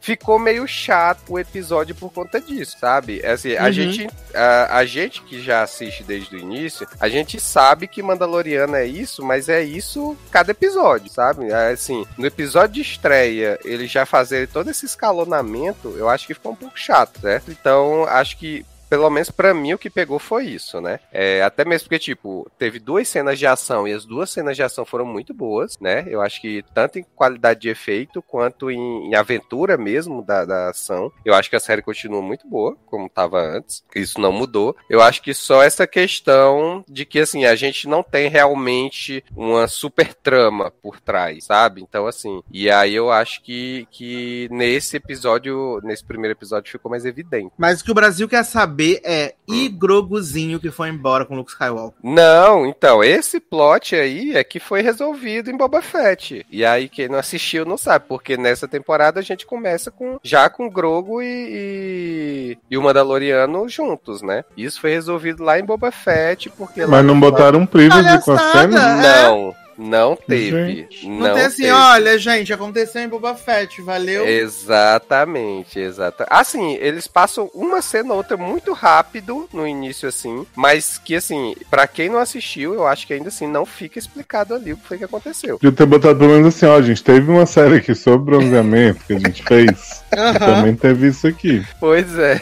exatamente. Eu acho que também teve essa questão. Porque, tipo, lá em Boba Fett, foram. Em Boba Fett foram dois ou três episódios só desse plot do, do Mandaloriano, né? E aí, tipo, mostrou. O que não faz que... o menor sentido, né? Nenhum, nenhum. Ninguém. Eu não faço ideia do que passou na cabeça da Disney de achar que isso serviria para alguma coisa, né? Aí. É... Mas resolveram o plot lá. O, o Grogo foi com o Luke Skywalker. Aí ele, o Luke tentou tentou treinar ele, só que ele tava sentindo falta do Mandaloriano, e aí ele não tava conseguindo envolver os poderes e tal, não sei o que. É, a Soca tava até cuidando também lá do, do Grogu. Soca, gente, eu soca, soca. É... E aí, no final das contas, o Luke é, pede para ele, pro Grogu escolher, né? Porque ele dá. Agora eu não lembro. É tipo assim, um objeto que se ele escolher quer dizer que ele fica lá no. continua no treinamento, um outro objeto que se ele escolher quer dizer que ele quer voltar pro Mandaloriano. E aí o Grogu vai, escolhe o objeto e volta pro Mandaloriano. É, isso durante a batalha lá que tá tendo na, no episódio final de Boba Fett, né? Que aí mostra que o, o Grogu encontrou uma conhecida e essa conhecida levou ele até o Mandaloriano, né? E, foi, e aí isso tudo aconteceu adoro lá que em fez. Adoro que fez um Uber moto do nada. Sim, exato. e foi isso. Aí, ou seja, esse plot foi resolvido todo em Boba Fett, a temporada já começou com os dois juntos. Isso né, não o- faz o menor sentido, Taylor Rocha. nenhum, gente, nenhum. Não, é, eu não sei não, eu fico pensando, porque assim, não não é que a série foi construída enquanto estava sendo assistida, né? Boba Fett foi, foi gravada e passada direto. Então, assim, é... eles sempre, ou seja, eles sempre tiveram essa ideia de fazer dois ou três episódios dentro de Mandaloriano dentro de Boba Fett. Por quê? Não sei. Não, não consegui arranjar uma justificativa plausível Isso é uma isso. bosta. Isso não faz o menor sentido, gente. Sim, ainda mais que na teoria Boba Fett morreu, né? Porque todo mundo detestou, né? É, exatamente, com Deus. Então, exato. Então. Porque assim, o Boba Fett já tinha aparecido em Mandaloriano. Só que assim, foi um episódio, uma aventura lá que rolou e tal. E se resolveu ali mesmo. Então, Gente, vamos beleza. combinar um negócio? 2023, quem se importa com Boba Fett, viado? Né? Pô, Foda-se Boba Fett, cara. Quem liga pra Boba Fett? Sim, exatamente. Não fez o menor sentido. Pois é, então assim, quem assistiu, quem não assistiu, né, ficou meio perdido de como isso se resolveu, mas engoliu a seco, se não foi procurar em Boba Fett, engoliu a seco que foi resolvido o plot e seguiu a vida. É, a gente já tinha visto em Grey's Anatomy, né, resolvendo as coisas off-screen, né? Só que esse daí é Sim. diferente, né?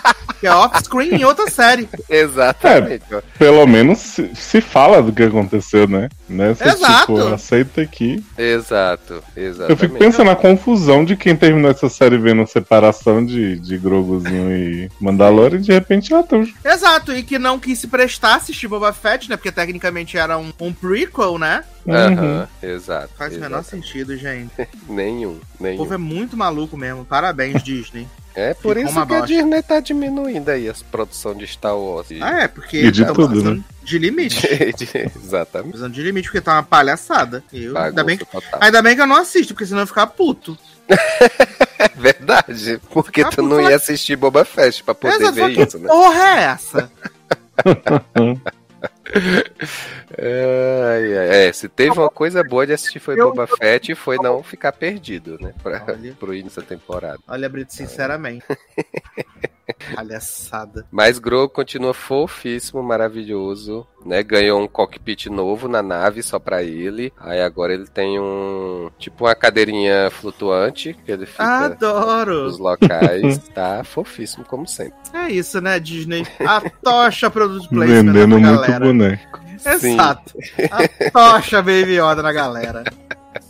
Quer é Ô, mais. Sasha, sabe uma notícia que você não deu, eu acho? Ah, Que a Funko tá jogando fora, né? Não sei quantas toneladas ah, sim, de. Sim, Verdade. 30, Boneco. 30 milhões de bonecos. Olha, podendo dar pra gente. Exato. Tanta gente querendo um funkinho. Cara, um mas isso é muito escroto mesmo. Não podia doar essas porra desses bonecos. Podia, cara. As Puta crianças que tudo me pariu. de um brinquedo, pelo amor de Deus. Tipo, vai gastar mais pra jogar fora. Uhum. Otários, saco de bosta. Eu não vou falar que não vou comprar Funko nunca mais, que é mentira. Ah, eu com os preços que estão já não compro há bastante tempo. Até vi uns na Europa assim, mas era tipo 15 euros Funko. Falar nisso, tô aqui olhando pro meu Yoda que Léo trouxe pra mim quando ele foi na Disney dos Estados Unidos. Olha, bons Ali, tempos ó. que não voltam. Bons tempos que não voltam mais. Exato. Exato. E, e quando a gente tava em São Paulo, o Telo comprou vários Funko lá em, na Eu Liberdade. comprei, foi. Lá em E São Taylor- Paulo, dessa última e- vez, eu comprei uns quatro, eu acho. Foi que Taylor ficou cinco anos procurando um Funko específico na CCXP, no Braz, na, na puta que o pariu. Exato. Aí a gente passou por uma banca de jornal na, na, na liberdade. E aí falamos, e lá Ai, teve aquele Funko gente, que não é. Mas qual era esse Funko raríssimo? Não, eu tava procurando o do Cavaleiro da Lua, né? Exato. Ah, Ai. difícil mesmo esse aí. Pois é, exatamente. Sabia Aí, nem era que o cara- tinha. Era o Cavaleiro da Lua e tinha outro. E você comprou um qual namoro, não foi? Não, aí assim, aí quando eu vi. Você não pegou do Paul Dano e botou a máscara? E aí, do lado do Cavaleiro da Lua tinha o Namor, né? Aí eu digo, ah, então vou comprar o Ah, namorzinho eu queria. Podendo não, gente. Qual é o nome dele em Star Wars? O- Dameron. Isso. É, Demi. E aí a gente foi achar na banca no Braz. Exato. Mas o namor tá de sunga? Tá de sunga. Hatsune. Ah, eu quero. Mas sem Te volume. mandar a foto depois. É, Sem volume, ó. Sem volume. É. Mas tive que fazer o velho da banca, abrir o negócio lá pra ir catar o lá no Mas, fundo. gente, é o mesmo. Hã? Foi. Esse velho não trabalha anos. Que... Ah, não, mas é que foi o que a gente Não, falou. que Depois que a o- gente comprou, a gente falou assim: a gente fez o dia dele. Não, e tipo assim, o velho tava super preocupado porque era a banca e aí só tinha ele atendendo na banca, né? E aí, tipo, ele ia ter que sair do caixa pra ir lá, abrir a vitrine pra poder tirar o funko e tudo mais. Eu disse, não, não, moço, pode ir, eu fico olhando aqui. Ainda bem que a gente tem cara de gente confiável. Não é? Ainda bem que a gente tem cara de gente confiável. é senão. Saudades. Esse velho não ia ganhar nada. ai, ai, gente. Mas seguindo aqui, vamos falar de The Last of Us, que termina hoje, né? Termina hoje aí o último episódio. No dia do Oscar, né? Hum, Voltando ao Oscar. E aí a HBO vai exibir o episódio mais cedo, né? Vai ser exibido às 10 da noite. Se você estiver ouvindo o programa hoje, tá? Se você estiver ouvindo o programa segunda-feira, já foi. E pra mim, o oitavo episódio foi o melhor episódio da série até então. Caraca, mas foi muito bom. Pra mim foi o melhor episódio. Eu sei que teve a galera que gostou muito do 3, a galera que Sim. gostou muito do episódio da sapataria também.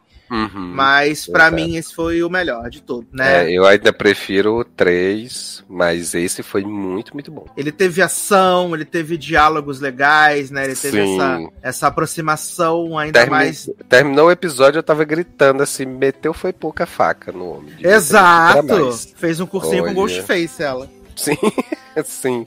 né? Eu, torcendo pra aquele homem, aquele homem nojento se fuder o quanto ele pudesse. Uhum. E o tempo todo eu, eu, eu pensando assim, meu Deus, Joe, pelo amor de Deus, aparece. Né? Salva Eu nossa pensei que ele ia aparecer na hora pra salvar. Eu também, ela. salva nossa filha, pelo amor de Deus. Exato, mas quando ela pegou a faca e meteu no pescoço, pronto. Ah, eu amei. Isso que ela já tinha metido o cutelo no pescoço do outro, né, gente? Sim, exatamente. Bella Ramsey tá servindo né, atuação nessa, Nossa, demais, demais. nessa né? série, gente. Tá muito bem. Né, a gente já tinha visto ela em Game of Thrones, né? A gente achava legal lá a Liana, né? A Liana Mormon.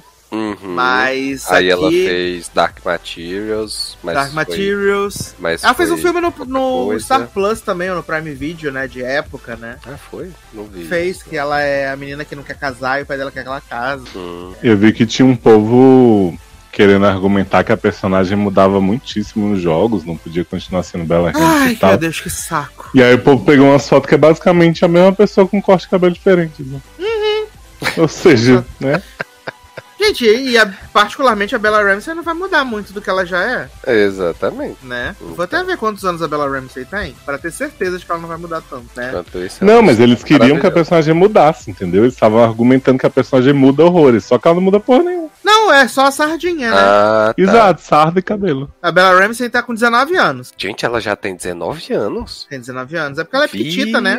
Pois é, eu jurava que ela era mais nova. Ela é piquitita. Eita porra. E a Bella, a própria Bella Ramsey já falou, né? Que o episódio final vai dividir opiniões, né? É, ela falou mesmo, O exato. episódio vai dividir opiniões. Eita porra. E quem não chorou quando o, o Joel acha ela e fala que eu estou aqui, meu amor. Não, é, não, não tem coração, não é gente. Porque ele chama ela pelo mesmo nome que ele chamava a filha, né? Exato. É Baby Girl. Baby Girl. Exato. Mas Nossa, o Omelete tá curtindo. garoto. Ai, eu amo. Eu amo humor ácido. Ai, ai. Sim, mas esse episódio foi. Porque assim, nessas séries de, de zumbi, de coisas do tipo, sempre tem, né? Um episódio do, do, do povo que é canibal, né? Uhum. Então, é. Mas esse, assim, eu achei bem legal o jeito que eles. Até porque a gente não montaram. tava preparado, né? Menino, então, né? Eu comecei a ver esse negócio do foco da carne. Ah, a carne é de viado. A carne não é de viado, né? Homofobia. Mas eles não, estão matando só viado. Aí começaram a focar no negócio da carne, eu digo, gente, não é possível que essa carne é humana. Não é possível, né? Porque aí. É... E aí você vê, assim.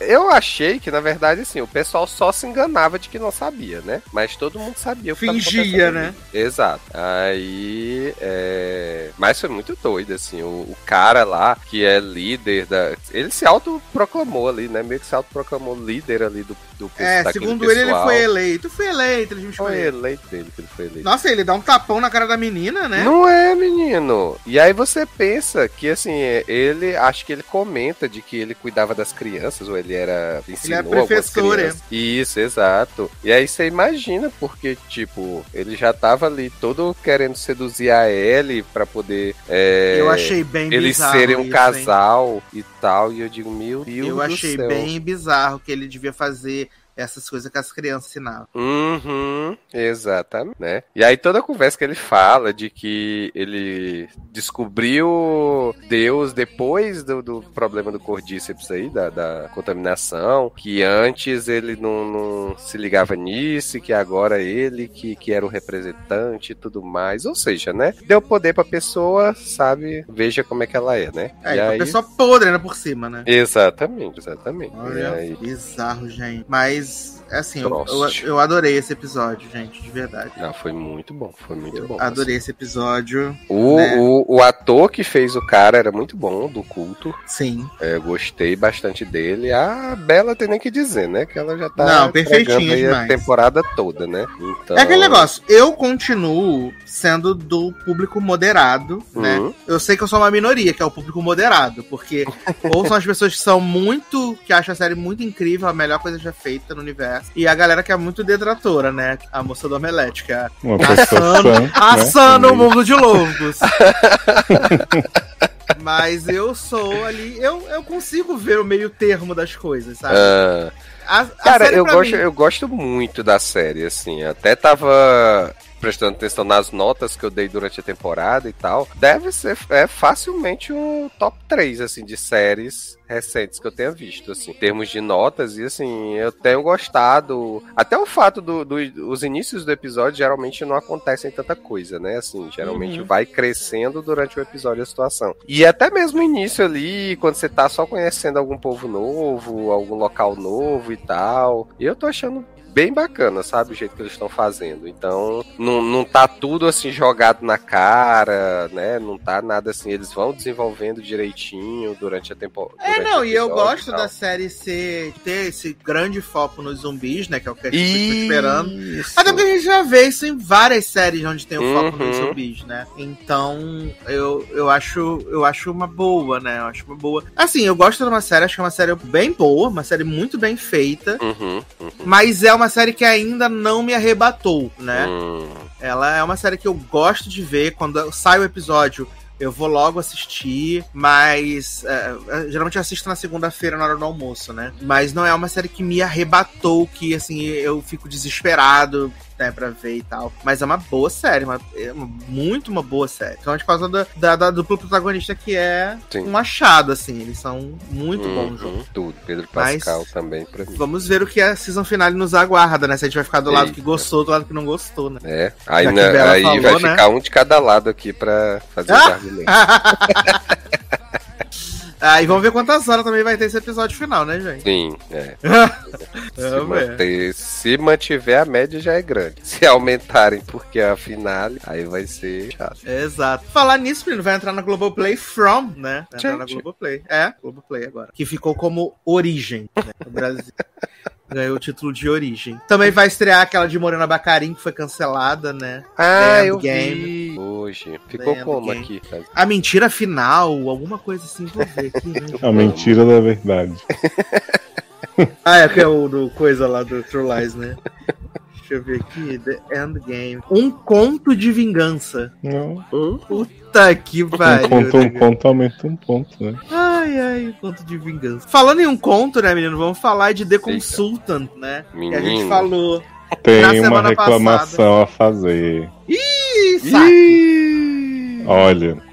Não vai, estava vai no RH para reclamar. Não estava no programa passado, né? Estava de férias aí, como já contei. E essa série também não estava na pauta do programa passado, né? De repente, essa série aparece na, na pauta dessa semana. Eu falei, vou assistir o primeiro episódio, que é, afinal, né? Série nova. E vi o primeiro, comentei com o Sassa, não sei o que, povo bizarro, né? Daqui a pouco sai o programa, tá lá, The Consultant. Falei, Sassa, já foi falado? Ele só os três primeiros. Eu falei, ah, tá, tá bom então. Vi à toa, né? O primeiro, porque afinal. É isso. Um beijo, viu, gente? Adorei hoje. E aí eu falei que você ia assistir. Falei que não assisti assistiu. porra nenhuma, já tive que aguentar aquele velho asqueroso fazendo um boquete no outro. Não me poupe. Menino, no episódio do meio de temporada que tem contando, né? O episódio não aparece o boquete. É, exato. exato. Como assim? Não, porque é eles passam a cena, né? Que aconteceu é. lá no escritório e tal. Só que não mostram a cena do boquete, né? Exato. Só mostra o cara assinando o documento e tal, é, passando, é, colocando ele como consultor hum. quando ele morrer. É, o Eu adorei que é, assim... um, é um FII né? Uma taxa extra. Entendi. Quando é... eu fui ver o, a descrição dessa série, falava que era uma comédia de humor ácido. E aí eu fiquei procurando na graça, porque era só depressão. Esse comédia, homem humilhando né? todo mundo e os outros dois lá, Nate Wolf e a menina, dizendo que tem algo estranho com ele. Eu falei, lógico, ele é um psicopata. Não tem Mas nada sabe que... qual é o pior? Léo, é. que a gente assiste a série inteira. Eu, a, gente, a gente falou no programa que é a série do criador de uh, Servan né? E que isso poderia uhum. ser um problema. E acabou que quando eu terminei minha jornada, eu achei, sim, é um problema. Ah, é. Tá. Porque eu tava, eu tava falando assim, que eu tava perdido no, no, início e no final parecia que eu tava no início de novo. Exato, porque a gente vai acompanhando, né? O, o, Net, o Netwolf vai ele, mais do que a, a Little Vozinha, né? A Little Vozinha uhum. vai se aproveitando a Little Vozinha, oportunidade. Ela, ela, entrou no, no, no, no jogo. cara e pronto. Exato, ela entrou no jogo e ele vai procurando, uhum. né? Aí a gente vê que, tipo, ele surgiu alguns anos atrás, que aí os médicos iam pedindo pro cara fazer pecinhas de ouro, não sei o que, nanã, até que você vê que o cara construiu, tipo, um corpo, um esqueleto inteiro de ouro maciço, né? E aí você fica esperando em que momento eles vão explicar, né? Porque ele não consegue subir a escada tecnicamente, porque o esqueleto dele é muito pesado. Porque tecnicamente uhum. ele mudou todo o esqueleto dele para ouro. Só que aí. Ou ele foi construído já assim, né? Exato. Só que aí eles não explicam nada. Uhum. Nada, nada, nada, nada, nada, nada, nada. A gente vê no começo da cena da, do episódio que basicamente ele vai para outra empresa, né? Sim. fazer a mesma coisa. Que a, a CEO morre, né? É, ela se mata, né? Assim. Uhum. E é, aí é, tem o quebra-pau lá do, do Netwolf com ele, né? Aí, allegedly, ele morre, só que não. Uhum. Só que ele não morreu. Exato. Ele é, foi embora pra outra empresa. Exatamente. Porque só, só cortou ali o dedão, né? É. E, aí... e o Netwolf largou a, perdeu a noiva, largou a vida. Sim, né? exatamente. Aí no final o consultor diz que. Foi o consultor ou foi a, a vozinha que disse que no final das contas ele realmente fez um bem pra empresa? Porque motiv... Foi, motivou todo mundo e uhum. tal, a, a, empresa se recuperou. E, e a Elaine conseguiu ser a CEO da empresa agora, né? Pois é, gente. Mas assim, né? Eu achei um pouco demais essa fala, considerando tudo que ele fez de terror nessa empresa, né? Uhum. E, e, assim, todas as modificações que ele fez, tudo que ele implementou e de estar tá ameaçando as pessoas. Ainda tem aquela menina lá que fugiu, a a que tava toda cheia de prótese e fugiu também. Ah, é verdade. Que é, que é assim, essa história ainda ficou assim, né? ficou tudo super mal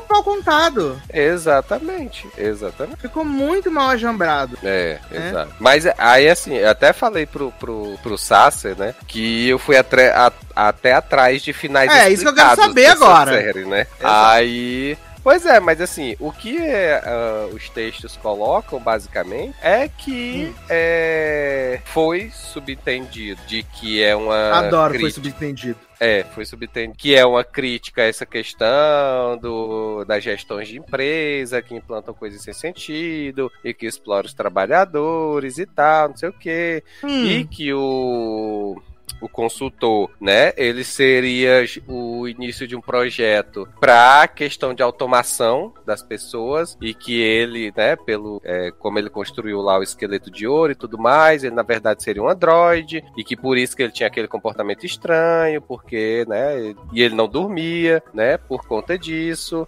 E que ele foi trabalhar. A outra empresa era de. de tecnologia. De tecnologia de robótica. De robótica, né? exatamente. Exato. Então, na teoria, ele, se ainda tiver a segunda temporada, ele iria para essa empresa para poder iniciar a dominação robótica. Dominação. Exato. Mas assim, né? Forçaram pra caralho também. Né? Exatamente. Assim, eu acho que sublimar assim, acho que nem o que escreveu teve essa ideia, né? Então, porque assim, é, na minha experiência, porque é, eu comecei assistindo a série, vendo aquela a loucura toda que o cara tava fazendo, consultor, e aí assim, de início eu tava, gente, vai ter um momento que eles vão dizer porque que esse cara é assim. Uhum. Né? Aí chegou lá quarto episódio, quinto episódio, começando a ver que eles estavam fazendo, comentando. Aí você começou a ficar preocupada, né?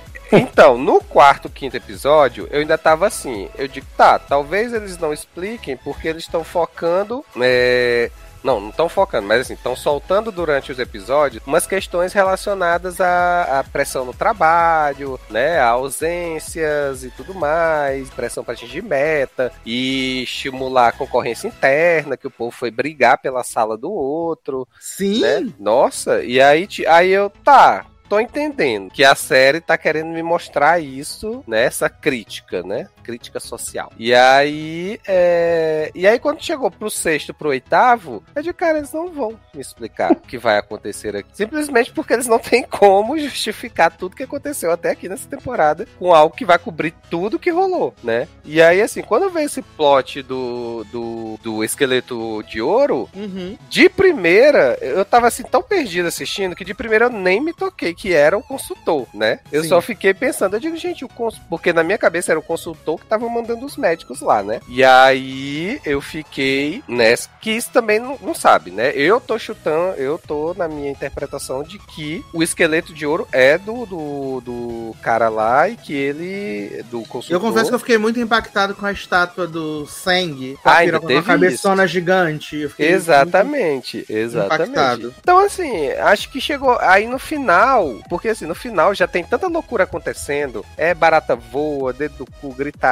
e tô vendo tudo e, e, indo atrás do povo. E eu já tava assim, eu digo, gente, eu só quero que acabe. Eu só quero que acabe a série pra eu poder reclamar com, com propriedade, né? não, porque assim, a, a, interpretação, ok, as pessoas viram isso, a crítica ao sistema, não sei o que, não, não, não, mas assim, você acaba tendo que forçar um sentido uhum, porque a série não te deu Exatamente. Não te deu nada. Exatamente. Não é assim, ah, a série deixou pra você você pensar, né? Deixou em aberto pra você pensar. Não, a série não contou nada, não explicou não. nada. A série nunca focou nisso, né? Exato. Ela sempre só soltou ali pedaços. É, não é tipo, ah, vou montar o quebra-cabeça e vou conseguir entender. Não, não existe ligação, né? Você fica tentando encontrar um, um motivo, igual a questão dos arquivos. A uhum. questão que ele hipnotizou a mulher do, do, do Craig. Por, por quê? Como? Exa como? Como, exatamente. Como a, a vozinha tirou lá do transe, sabe? Uhum, exatamente. Também coisas que ficaram sem explicação. Foi como é que ele conseguia. Porque em determinado momento, antes, eu acho, o segundo episódio, o terceiro episódio, ele hipnotizou outra pessoa. E aí eu fiquei, eu digo, tá, gente, mas assim, é, até pensei que tinha alguma coisa de sobrenatural na história, quando eu ele também. hipnotizou. E aí, tipo, depois ele faz a mesma coisa com a mulher do do, Netwolf. E eu fiquei perdido, assim. Eu digo, gente, no final nem disseram nada, né? É, eu achei isso muito esquisito, muito esquisito. É, eu confesso que conforme eu fui vendo os, os final, né, até o quinto ainda tava empolgado, que eu até te falei, ah, o quinto episódio foi muito uhum. legal e tal, que é o episódio lá do ouro, né? Se aí depois isso. ele vai, né, assim, até o negócio lá do elefante, ok, né? E aí quando chega para fechar com chave de bosta é, esse episódio 8, falei, gente, não fez sentido nem. Sim. Veio, contou uma história mal contada e foi embora. É, eu falei, não é nem questão que eu sou burro. Uhum. É porque realmente não contaram nada para que eu não para que eu soubesse. Hum. A gente acabou ficando sem saber quem é o consultor, né? Do que, do que se alimenta, de onde vem. Ficou perdido como lágrimas pois na é. chuva. Exatamente. Não, não entendi qual era o propósito. O que, é que a série se propôs a mostrar. É, melhore pra mim vídeo. Só que eu posso dizer, melhore pra mim vídeo. E esse homem aí de Servan, gente, pelo amor de Deus, tira, deixa de fazer essas coisas mais não. Não é? Porque Servan é uma doideira sem fim. Aí agora fez consultor que é, também é outra doideira, gente. pelo amor de Deus. Tony Bagalop, se você não souber o nome do cidadão. Tony Bagalop, tá? Fiquem, stay tuned, né? E pra gente fechar o nosso podcast de hoje, né, menino? Vamos falar aí de um filme do Prime Video também, né? Que é uma grande bombinha, né? Que é Somebody I Used to Know, alguém que eu conhecia, né? Hum. Filme protagonizado por Alison Quejubri, né? Gente. E roteirizado por Alison Quejubri e seu marido Dave Franco, que é diretor do filme, né? Tem. E aí, menino, esse filme é, é um grande compilado, né? De gente. Ai, cara, eu odiei esse filme tanto. Adoro que nem começou. Que já, gente, já teve um desabafo. Nossa, mãe. Eu achei esse filme tão chato, tão desprovido de carisma, né? Eu já não gosto da Alison Brie. Começa, vamos, vamos começar por aí. Eu não gosto da Alison Brie. Primeiro comentário que eu tinha a fazer era 2023 Alison Brie. Gente. Alison Brie, exatamente. Mas é, eu tava falando, acho que você tinha caído, que ela roteirizou o filme junto com o Dave Franco, que é o marido dela, e diretor Ah, tá, tá bem explicado mesmo. Né? Então, nepotismo falou altíssimo. E aí, menino? E ela botou o menino de community, né? Botou o menino de community com aquele personagem insuportável insuportável. Abed. Don't forget me, Abed. Nossa, que filme chato. filme chato. É um filme chato com gente tóxica, né? Essa protagonista dele é tóxica, Alison Brie. Uhum. Alison Brie, ela é uma produtora executiva, fit apresentadora de reality da Netflix, né? No caso, não é da Netflix, ela é produtora de executiva de um reality, reality. horroroso, né? É, que é meio sedução, meio culinária. é. E aí ele teve três temporadas e foi cancelado. E aí ela decide pegar esse tempo ali do pós-cancelamento e vai para a cidade natal dela, aonde ela tem uma mãe que tá sempre transando com um homem horroroso. Uhum. Né? E ela fica flagrando, né? E ela fica flagando o tempo inteiro ela transando com homem horroroso. E aí, menino, ela encontra, né, o namoradinho dela da época da faculdade. Eles têm uma noite incrível, falam sobre a vida, sobre a existência, nanã. E aí ela tenta beijar ele, ela beija ele, na verdade, mas ele não retribui. No dia seguinte, ela decide ir lá, né, se explicar, saber o que aconteceu. Quando ela chega lá, tá rolando simplesmente o jantar de noivado dele com outra menina. Tá. E aí ela decide que ela vai. Ela, a mãe do noivo convida ela pra filmar as atividades do fim de semana do. Que na verdade não é nem de noivada, já é o casamento, né? Uhum. O fim de semana do casamento. E ela decide ir para poder arruinar, né? O casamento e provar que ela é a mulher perfeita pro homem. É, porque o homem foi atrás dela mesmo, estando com a noiva lá, né? Então, assim, uhum. dois, dois traidores, E aí ela vai nessa missão, né? De, de tentar reconquistar ele. E é tudo muito chato. É tudo muito chato. Ela é uma escrota do caralho. A noiva do cara é uma escrota do caralho, o cara é um escroto do caralho.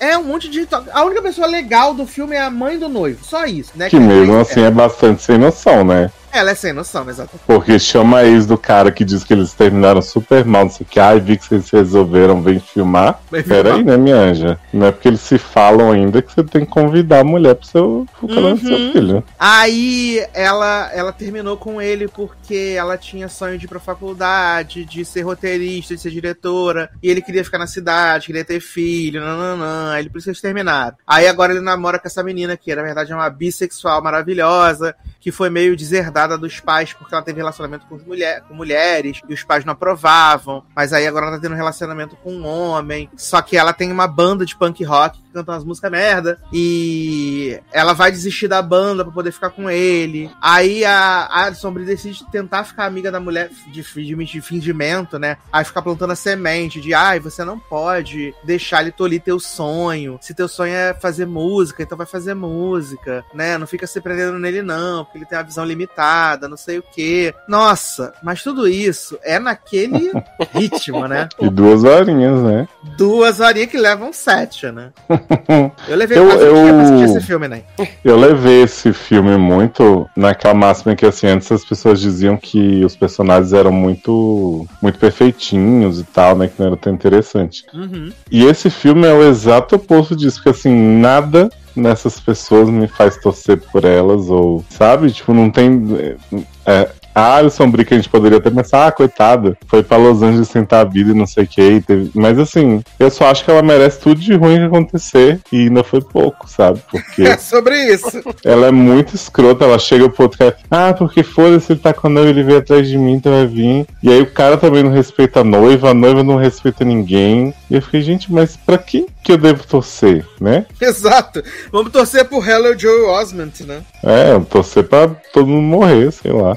Eu só torcia pro filme acabar, cara. E não acabava nunca, não acabava jamais. E aí, Taylor, Hum. ela faz toda essas bagunça toda, né? Consegue separar o casal, Uhum. mas ela decide que não quer ficar com um homem, né? Então, Mas, gente. Decide que não quer ficar com um homem. Olha. Decide que não quer mais fazer o reality show, aí ela passa lá pra assistente dela fazer o reality show produzir. Ela vai Hum. produzir um, um documentário de gente pelada, né, naturistas. E a roqueira casa com o homem, o homem fala assim, não, te amo, vou aceitar você com a sua banda, pode tocar essas músicas merda por aí, ninguém vai querer mesmo, mas eu vou ser seu marido. E aí eles ficam juntos, né, e ela fica sozinha fazendo o que ela queria. E aí você fala, é isso. Bacana, né? É, Uma não, e o pior que, teve, pior que teve gente no, no, no Twitter falando que esse filme era maravilhoso, que era incrível. Eu falei, gente, não é possível. Eu devo estar com algum problema. Porque, assim, geralmente eu tento extrair uma virtude de tudo que eu assisto, né? Por pior que seja. Mas esse aqui se junta ao hall de coisas que eu não consigo extrair nada de bom, só coisa negativa. É o filme da Filme categoria Paulo, Paulo Sérgio. Exato. Amo. Não tem nada de positivo, só coisa negativa, gente, pelo amor de Deus. ai, o pior é quando eu li a sinopse, eu falei, nossa, esse filme foi feito pra mim. Vai ser super legal, não sei. Aí quando eu comecei a ver, eu falei, mas como, né? Virou isso aí. Em, em que momento o filme se perdeu dessa maneira? Exato, e, tipo assim, fora a Alison Brie que eu não gosto mesmo, o elenco é legal e tal. E Putz, mas por que este roteiro? Agora que você me explicou que é Alison Brie plus Dave Franco, Plus Dave Franco, eu entendi um pouco. né? E aí você fica, por que, senhore? Por que, meu pai? Ficou do céu? faltando Joe McHale, né, nesse filme. Ah, devia estar ocupado fazendo Stargirl, né? Que já foi cancelado também. Mas triste, né, gente? Pelo menos eu terminei minha temporada de match perfeito, né? Porra. Sucesso demais. Eita. Terminei, terminei. E acabou que o match que a gente tava todo mundo achando que ia ser o match, não foi o match, né? Foi outro match. Por Quem meteu? Matt Day. Quem meteu foi Dom e Georgia, né? Tinha tudo pra ser o Joe e a Caricel, ou a Chloe e o Shane, mas acabou sendo Dom e, e Georgia. Ninguém esperava por essa. Com um grande Foi twist. sempre perdendo na reta final, né? Exato. Eu achei que a Chloe ia dar um jeito de ficar solteira pra ela poder participar do próximo reality de pegação do Netflix, mas. Né? Mas não, acabou que ela ficou com o Shane. Aí eu até entrei no Instagram dela pra ver se tinha alguma coisa com o Shane, não tem. Então provavelmente foi tudo marcado ali, tudo combinado Adoro. né? Mas depois eu entro no Instagram dela de novo pra conferir. Mas, menino, vamos aqui para comentários, né? Da última edição do podcast, maravilhoso. Comentando com duas comentários aqui que a gente que recebi no, recebemos no Spotify, né? Começando aqui com o comentário de Rubens, né? Falando que a pergunta lá no Spotify era qual o tema da semana que você mais gostou, né? E aí o Rubens falou Boa. que fugindo da pergunta. Não, não fugiu, não, Rubens, tá certinho. Adoro a sessão de notícias e amenidades. Os comentários de vocês são os melhores, carinha rindo, safado Olha aí. né? E também temos aqui o menino Renato Toscano que disse: queria review de Extraordinária. Menino, se liga no programa da semana que vem que vai ter Extraordinária. Eita. Sasser tem ódio de gente feia, mas ele vai amar os feiosos com o tempo. Será? Feiofobia. Ah, eu tenho, gente. Falo que vejo gente feia, eu vejo na vida real. Né? Ver na televisão, eu quero ver gostosura, padrão. É isso. Pago na internet pra ver É, padrão, né? E aí, o que, que temos aqui de comentários, então? Ah, começando com o menino Levi Ventura, né? Que disse aqui: primeiro de tudo, uma salva de palmas para vocês de manter esse programa no ar por tanto tempo. Parabéns por 350 programas. Uh, chocado com esse roleiro Sam Levinson. Tem que largar a mão dele mesmo. Não era nem pra ter pego. Né? eu nunca sai... entendi o que, que as pessoas alteram esse homem. Gente. Eu também. Inclusive saiu a notícia hoje que ele, tá te... ele e a HBO estão tentando fazer a estreia dessa série do, do fim de semana lá em Cannes, né? Estão tentando. Eu adorei que saiu a notícia assim: HBO nega acusações da pessoa no Twitter falou assim, mas vocês acharam que eles iam admitir? Exatamente, né? E aí, né, teve o plot lá, até falei com o Taylor lá que o, o Semana tinha dado retweet na matéria perguntando se a, se a Rolling Stone tava chateada com ele, né? E aí, nessa, nesse retweet dele, tinha uma cena da série que é eles falando mal da revista Rolling Stone, que a revista Rolling Stone não tem relevância, que não serve pra nada e tal, não sei o quê. E aí, depois, o cara lá da revista, né, publicou aquela foto daquele macaquinho deformado e acusaram ele de racismo. Gente. Um negócio super baixo astral. É, baixo astral bagara. Uh, vem aí tudo em todo lugar ao mesmo tempo limpando o Oscar também, com fé em Jobutubak. É, gente, tem gosto pra tudo, né? Uh... Garoto. Prefiro mas... não me pronunciar. Mas sério, não lembro de vocês comentando tudo no lugar ao mesmo tempo. Exatamente, porque a gente não comentou mesmo. Por isso que a gente você não, não. lembra. Não comentamos, não comentamos esse filme. Olha, eu vou te falar que eu fui convidado pra gravar um podcast de tudo em todo lugar ao mesmo tempo, né? Por Fernanda Cortez, lá da estação. Oh. E declinou. E aí Aí eu fui ver o filme depois, que eu falei, ah, já queria ver, vou assistir e tal. Aí quando eu terminei, eu falei assim, vocês gostaram e tal, né? É Acho é melhor não. É isso. É não isso. quero acabar com, com a alegria de ninguém. É. não, mas opiniões e ah, eu, não, mas você não tá entendendo. Eu é não, vou, não vou realmente ter nada de bom pra falar nesse programa. Só coisa negativa. Exato. Só mão de salsicha e guaxinim. É assim, gente, é. eu não odiei o filme, tá? Hum. Mas eu não gosto dele como as pessoas gostaram, como se ele fosse a grande revolução da roda feita em 2022. Não. É, é, é que perdeu a né, noção né, da realidade. Mas a cena do consolo, do você não. Não, eu não sou esse, eu não sou esse público. Eu gostei muito do filme, assim, até até chorei no final, assim, com as coisas. Achei a parte da pedra maravilhosa. É Sim, é porque, é nem, sabe qual é o problema? É que a é. galera que gostou muito do gato, tá tirando pelo do Pins, é porque eles querem vender o filme como se ele fosse a ultimate masterpiece já feita. Uhum. E é um filme com uma mensagem que ela é super simples de ser entendida Sim. e que eles explicam o tempo inteiro no filme, entendeu? Uhum. É o uhum. tipo Nolan. Ai, fiz um filme super cabeçudo e tal, mas ele tá dando, explicando o que tá, tá fazendo. É isso. Só que aí, como ele é no meio daquela confusão visual inteira, aí as pessoas falam assim, não, que esse é o filme mais incrível já feito. Gente, não é, tá? Mas vocês que gostaram. A comparação com o Nolan, mas tudo bem. Aceito, não, a questão do Nolan é de explicar, que o Nolan sempre explica as coisas que ah, estão tá. acontecendo, tá. né? E aqui eles também ficam explicando o multiverso toda hora, explicam o multiverso toda hora. Eu acho que assim, é um filme com, com boas ideias. O começo eu acho muito interessante. Uhum. Mas eu, eu e humor, gente, eu sei que é uma coisa muito pessoal. Né? Isso. O humor dele não me pega de jeito nenhum. Eu realmente acho patético as piadas que eles fazem com o homem com vibrador no cu, mão de salsicha acariciando a carona Eu acho, acho besta. Também. Mas, assim, é, é aquilo, né? Igual se, cada um com o seu. E aí, Levi Ventura ganhou a sua review de lugar ao mesmo tempo. Mas a cena da pedra é ótima mesmo. A cena a... da pedra é muito boa.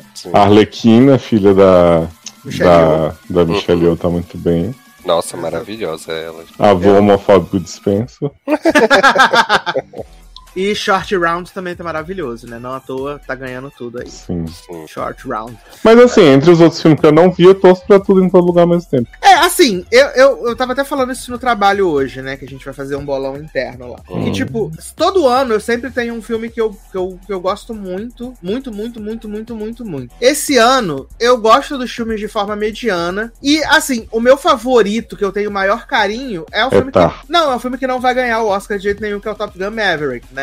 Né? Que é Vai, que, que, é o filme que mais me fez é, vibrar assistindo. Então é o filme que, eu, que tem meu coração. Mas ainda assim, não é aquele filme que eu torço fielmente, assim. eu acho que tem chance Top Gun ganhar. Pô, seria incrível, cara, se ganhasse. Isabela né? diz que ganha. É, não ganha. não ganha. Acho que, eu acho que tudo em todo lugar só não ganha o Oscar de melhor filme se algo der muito errado, porque ele, é. eles estão eles estão numa reta final muito forte de campanha, né? Uhum. Ganhando tudo, DGA, PGA, WGA, né? Então, no SEG também ganharam. MGM. Então, eles estão eles estão num momento muito forte, né? Ganha seriedade. Não ganharam, porque não teve. Mas se tiver também, eu tenho certeza que eles não vão ganhar. Que eu vou manipular a votação pra eles não ganhar.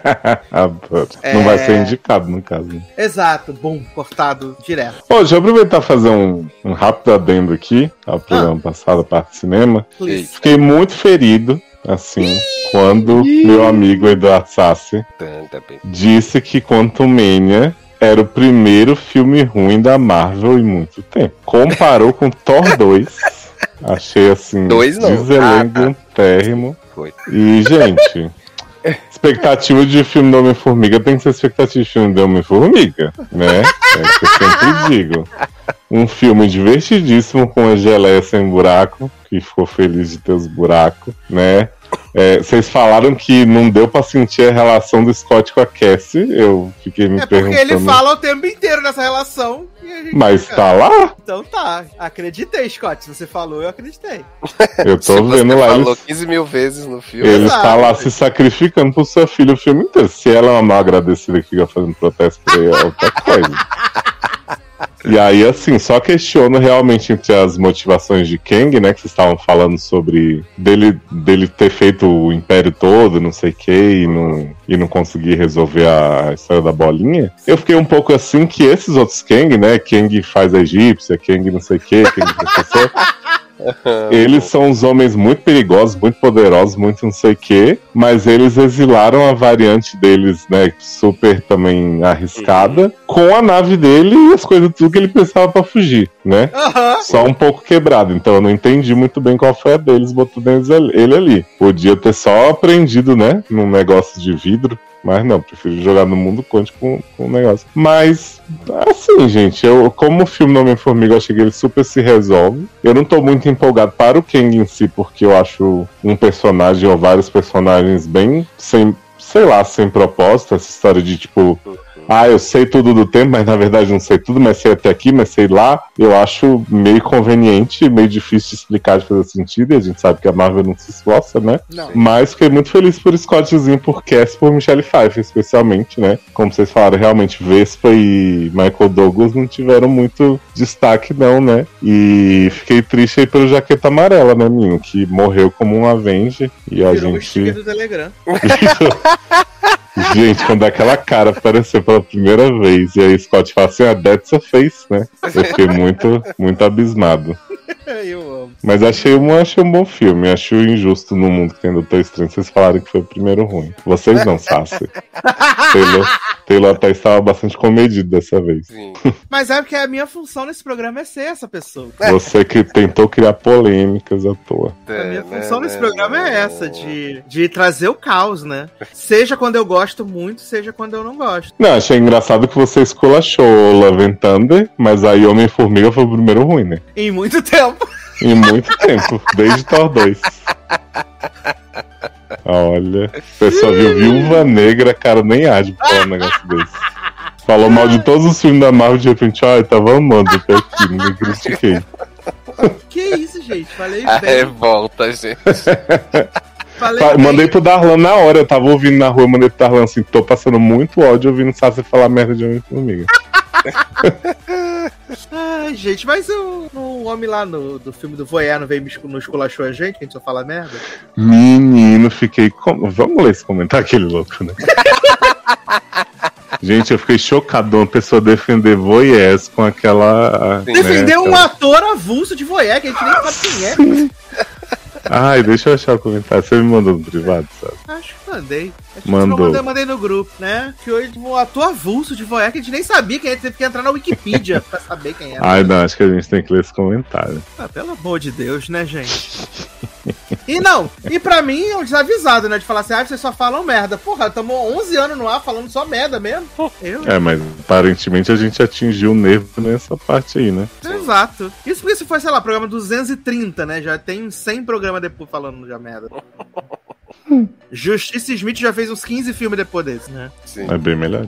Enquanto o Léo procura esse comentário, eu vou terminar do livro. Apesar de que assim, eu amo Voyeurs. gente. Não, foi esse, é um filme maravilhoso, gente. Inclusive, a gente falou super bem. Super bem dele. Uhum. Exato. Tanto que foi um filme que a gente destrinchou ele cena a cena. Exato. Quando a gente gosta, a gente faz essa decupagem, né? Ó, achei, posso ler? Pode ler, por favor. Queria dizer que vocês não sabem de porra nenhuma sobre o filme. Normal. Só riram e fizeram piada escrota. É isso. Bando de animal do caralho. O bom é quando eu li esse comentário, eu falei, cara, a gente deve ter falado mal de todo mundo, todo lugar ao mesmo tempo, né? Porque a pessoa tá sentida.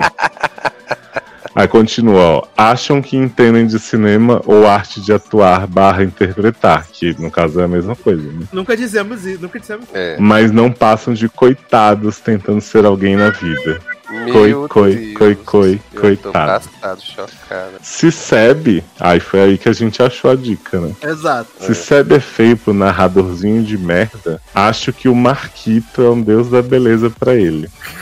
Análise de merda, comentários de merda vão dar o cu, que é a especialidade de vocês. Ainda agradou no final, né? É, exatamente. Eu digo- Eu digo, independente de falar bem ou falar mal, né? A gente vai sempre, então. Gente, eu fiquei como? De- Eu falei que Seb é feio, realmente, e eu realmente prefiro o Marquito. Mas o de corpo Seb é bom. Ai, gente céu, cara. E a gente, meu Deus, quem é Seb? De onde saiu o Seb? Puta que pariu, Seb. Henrique que fez a pesquisa de filmes que a gente falou no logado com Seb. Aí achou isso. Ai, meu Deus do céu, cara. E é Ah, isso. Eu amo que isso- ele deve ter sido muito uma pessoa de ocasião, né? Não, tipo assim, ele foi parar no logado de Voyeurs por acaso anos depois. Exato. E aí, né, caiu no bait. Será que É ele saiu ouvindo todos os podcasts que falaram de uma Provavelmente. Mas se- tiver, teve algum podcast que falou de voyeurs assim no seu nosso? vez? É, pois é, né?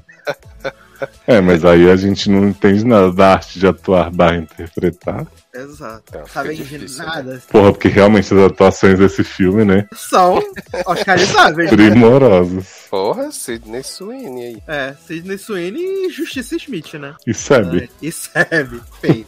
que grande ator, lindo Seb.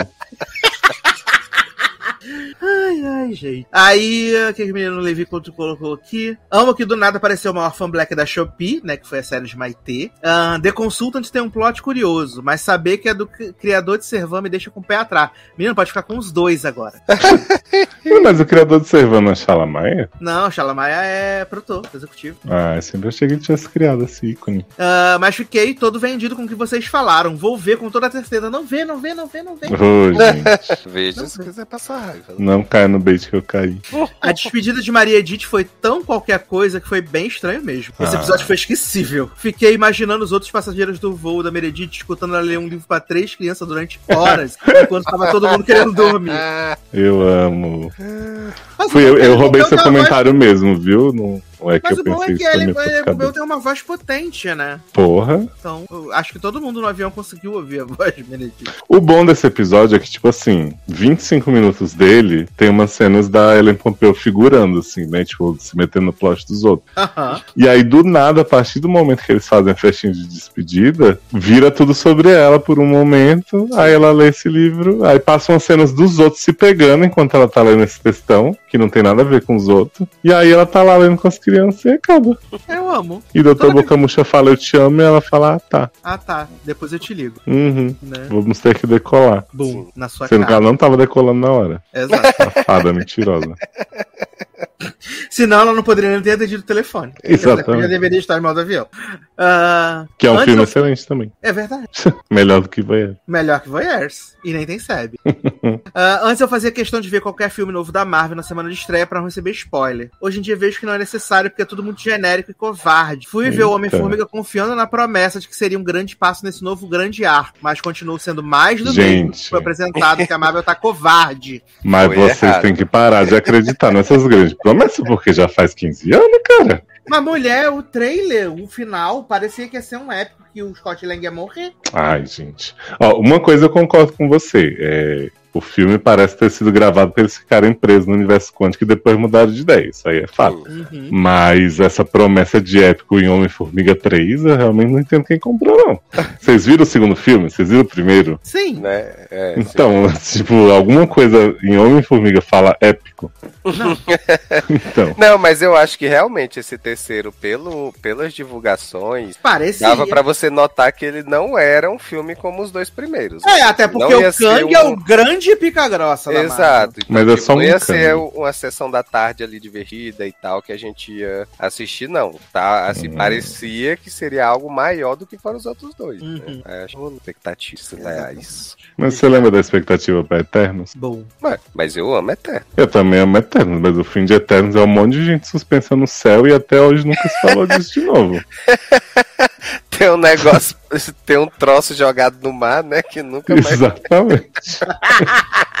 A estátua do pé molhado tá lá até hoje. Até hoje. E só falaram Snow... em She-Hulk numa mancha de jornal. Isso só. Não nada, né? É. Mas vem aí no spin-off, vem aí. Vai estar em Blade. Vem, vem. É. é do Jon Snow, né? Exato. Aí a gente tem um comentário aqui do Henrique, que não é o Simão, né? Dizendo: Eu resolvi ouvir o 350 porque eu tô atrasado nos anteriores. Não pode fazer isso. Que quebra a continuidade do programa, porque a gente faz piadas diferente a outros programas, entendeu? A gente tá nessa. A gente já chegou nessa fase mais de 300 programas que a gente começa a se autorreferenciar, entendeu? Igual How I Met Your Mother. Então, você não pode ouvir um programa e pular os outros, que aí você perde a referência da piada, entendeu? Uhum. Inclusive, se você achar que a gente não sabe do que tá falando, não sei o que, marque tá, porque você não ouviu tudo na ordem. Exatamente. Vai lá e depois você volta comentando um episódio antigo dizendo que a gente não entende das coisas. E é se você ouvir na ordem, desde o primeiro, se bem que desde o primeiro não dá, porque pode tirar alguns. Mas ouve na ordem que tem aí, aí você pode criticar. Mas você tem que comentar em todos pra gente poder saber que você ouviu. Exatamente. Sim. E não pode ser assim, ouvir, tem que trazer um highlight não, episódio. É, falar suas partes uma favoritas. específica. Uh, Sam Levison chacota, me, escanta, me espanta que fim de semana veio passar pano pra ele. Achei que podia ter ficado calado, porque quando a bomba explodir de verdade, ele vai vir com desculpinho. Hum. Mete um filtro neon e acha que tá fazendo arte. Preguiça.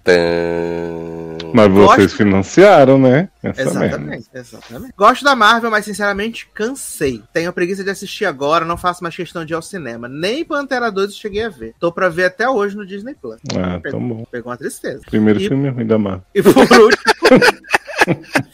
e por último, o menino Marcelo Souza, né? Esse lance de streaming demorar para lançar as próprias séries aqui no Brasil é típico do Star Plus, que chama de Em Breve Plus, porque anuncia tudo para em breve. Tem série que terminou ano passado e chegou agora, tem série que chega cancelada. Lembro que eles anunciaram que ia trazer a terceira temporada de Atlanta e até hoje, nada. Não sei qual é o problema para trazer as séries do, do FX que vão pro Star. Qual é o seu problema? Eita. Vontade. Não, a Disney não tá ligando muito pro Star Plus, não. Nem pra Disney Plus. Não quer fazer. Nem pros parques. É, porque Henrique foi para até a França para passear no Alegria do Nemo. Voltou com o quê? Com uma grande decepção. E a francesa, ai meninos.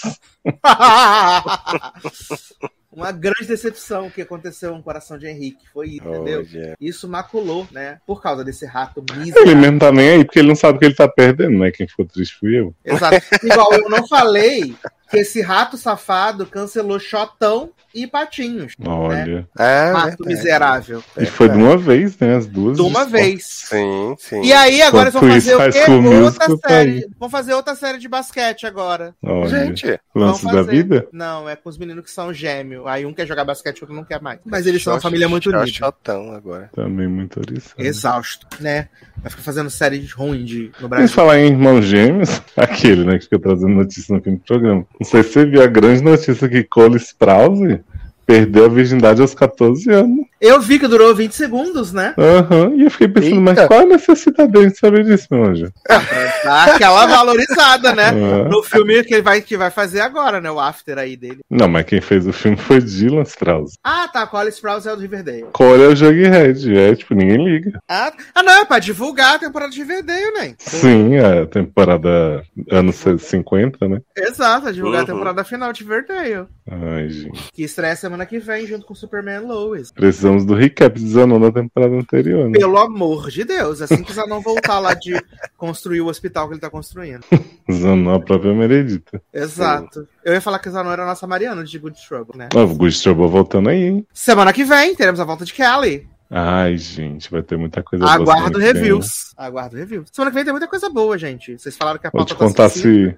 Você botou uma, coisa, uma pauta de três coisas? Porque vai ter, vai ter outras Tudo coisas. Tudo de boa ter... que vai ter, ele não botou na pauta. É. Porque vai ter Good Trouble, porque vai ter eu contando a segunda parte da nova temporada de You, que vai estrear, Hum, né? Eita porra. No dia seguinte a gente tá gravando, vai estrear a segunda metade da temporada de You. Então vou bota lá então pra eu lembrar. novidades. Ah, Vai ter Tedinho. tá de laço, É, mas tá de laço estreia no dia que a gente grava, então não vai Ah. entrar. Vai ficar pra outra semana. Vamos gravar no dia da prova do líder. Não, assim, por mim, Eu não assisto mais Big Brother, né? eu também não. Desde que meu participante favorito, Bruno Gaga, saiu. Você é um cretino, Leonardo. Mas é verdade. Você é um, você é um cretino, Leonardo. Eu ficava, eu gostava tanto de ver aquele rosto oleoso na minha TV. Agora tá harmonizado, né? A Allegedly gastou 30 mil reais. Porra, as harmonias, tudo que não dá pra ver uma- um litro de diferença, né? Exato. Ele e Christian né, fizeram a harmonização e não Uhum. harmonizou nada, né? Aí vi umas pessoas defendendo, mas a harmonização é isso mesmo, não é pra ficar super diferente. Não, super diferente não precisa, mas assim, servir pra alguma coisa tem que servir, né? Exatamente. Ai, meu pai. Mas, meninos, estamos chegando ao final desse logadinho, né? 351. E, Leózio, deixa aí seus contatos para shows nessa volta. Ai, gente, Leózio no Twitter, quase não falo mais nada lá. No Instagram do Leózio e meu site leonardoliveira.com.br. Ah, eu amo quem tem um site. Compre meus livros. Pelo amor de Deus, senão não vai sair o novo volume. Exatamente. Tá? Façam acontecer. E você, Taylor, quer deixar? Agora sim, semana que vem você vai estar de férias, não vai estar no programa. Deixe seu contato para shows. Ai, ai, gente. Segue lá no Insta e no Twitter, Taylor Rocha. Para acompanhar suas férias. Exatamente. Se você quiser ver fotinhas de férias, né? É, é, sentir inveja de quem tá viajando, fica à vontade. Pode seguir lá, que vou postar É várias fotinhas. Eu sempre sinto inveja de quem tá vendo. Mentira! Não sinto, não. Sente sim. Fico feliz pelos amigos. Ah, lembrando que você pode patrocinar esse programa aí no Padrim, né? Padrim não, não tem Padrim. gente, todo Toda semana essa merda. Tem só dois anos que cada um. Tô condicionado.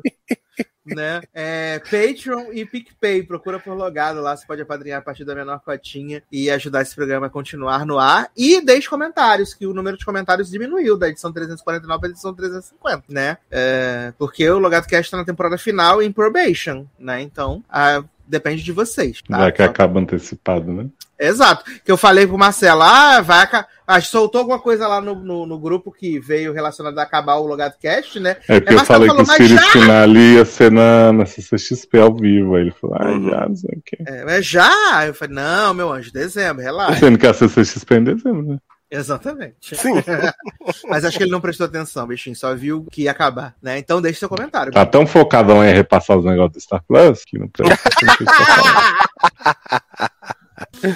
Ai, ai, gente. Mas então é isso, meus queridos. Um grande abraço, até a próxima e tchau. Tchau. Bonjour. Aquele que não sabe nem tchau.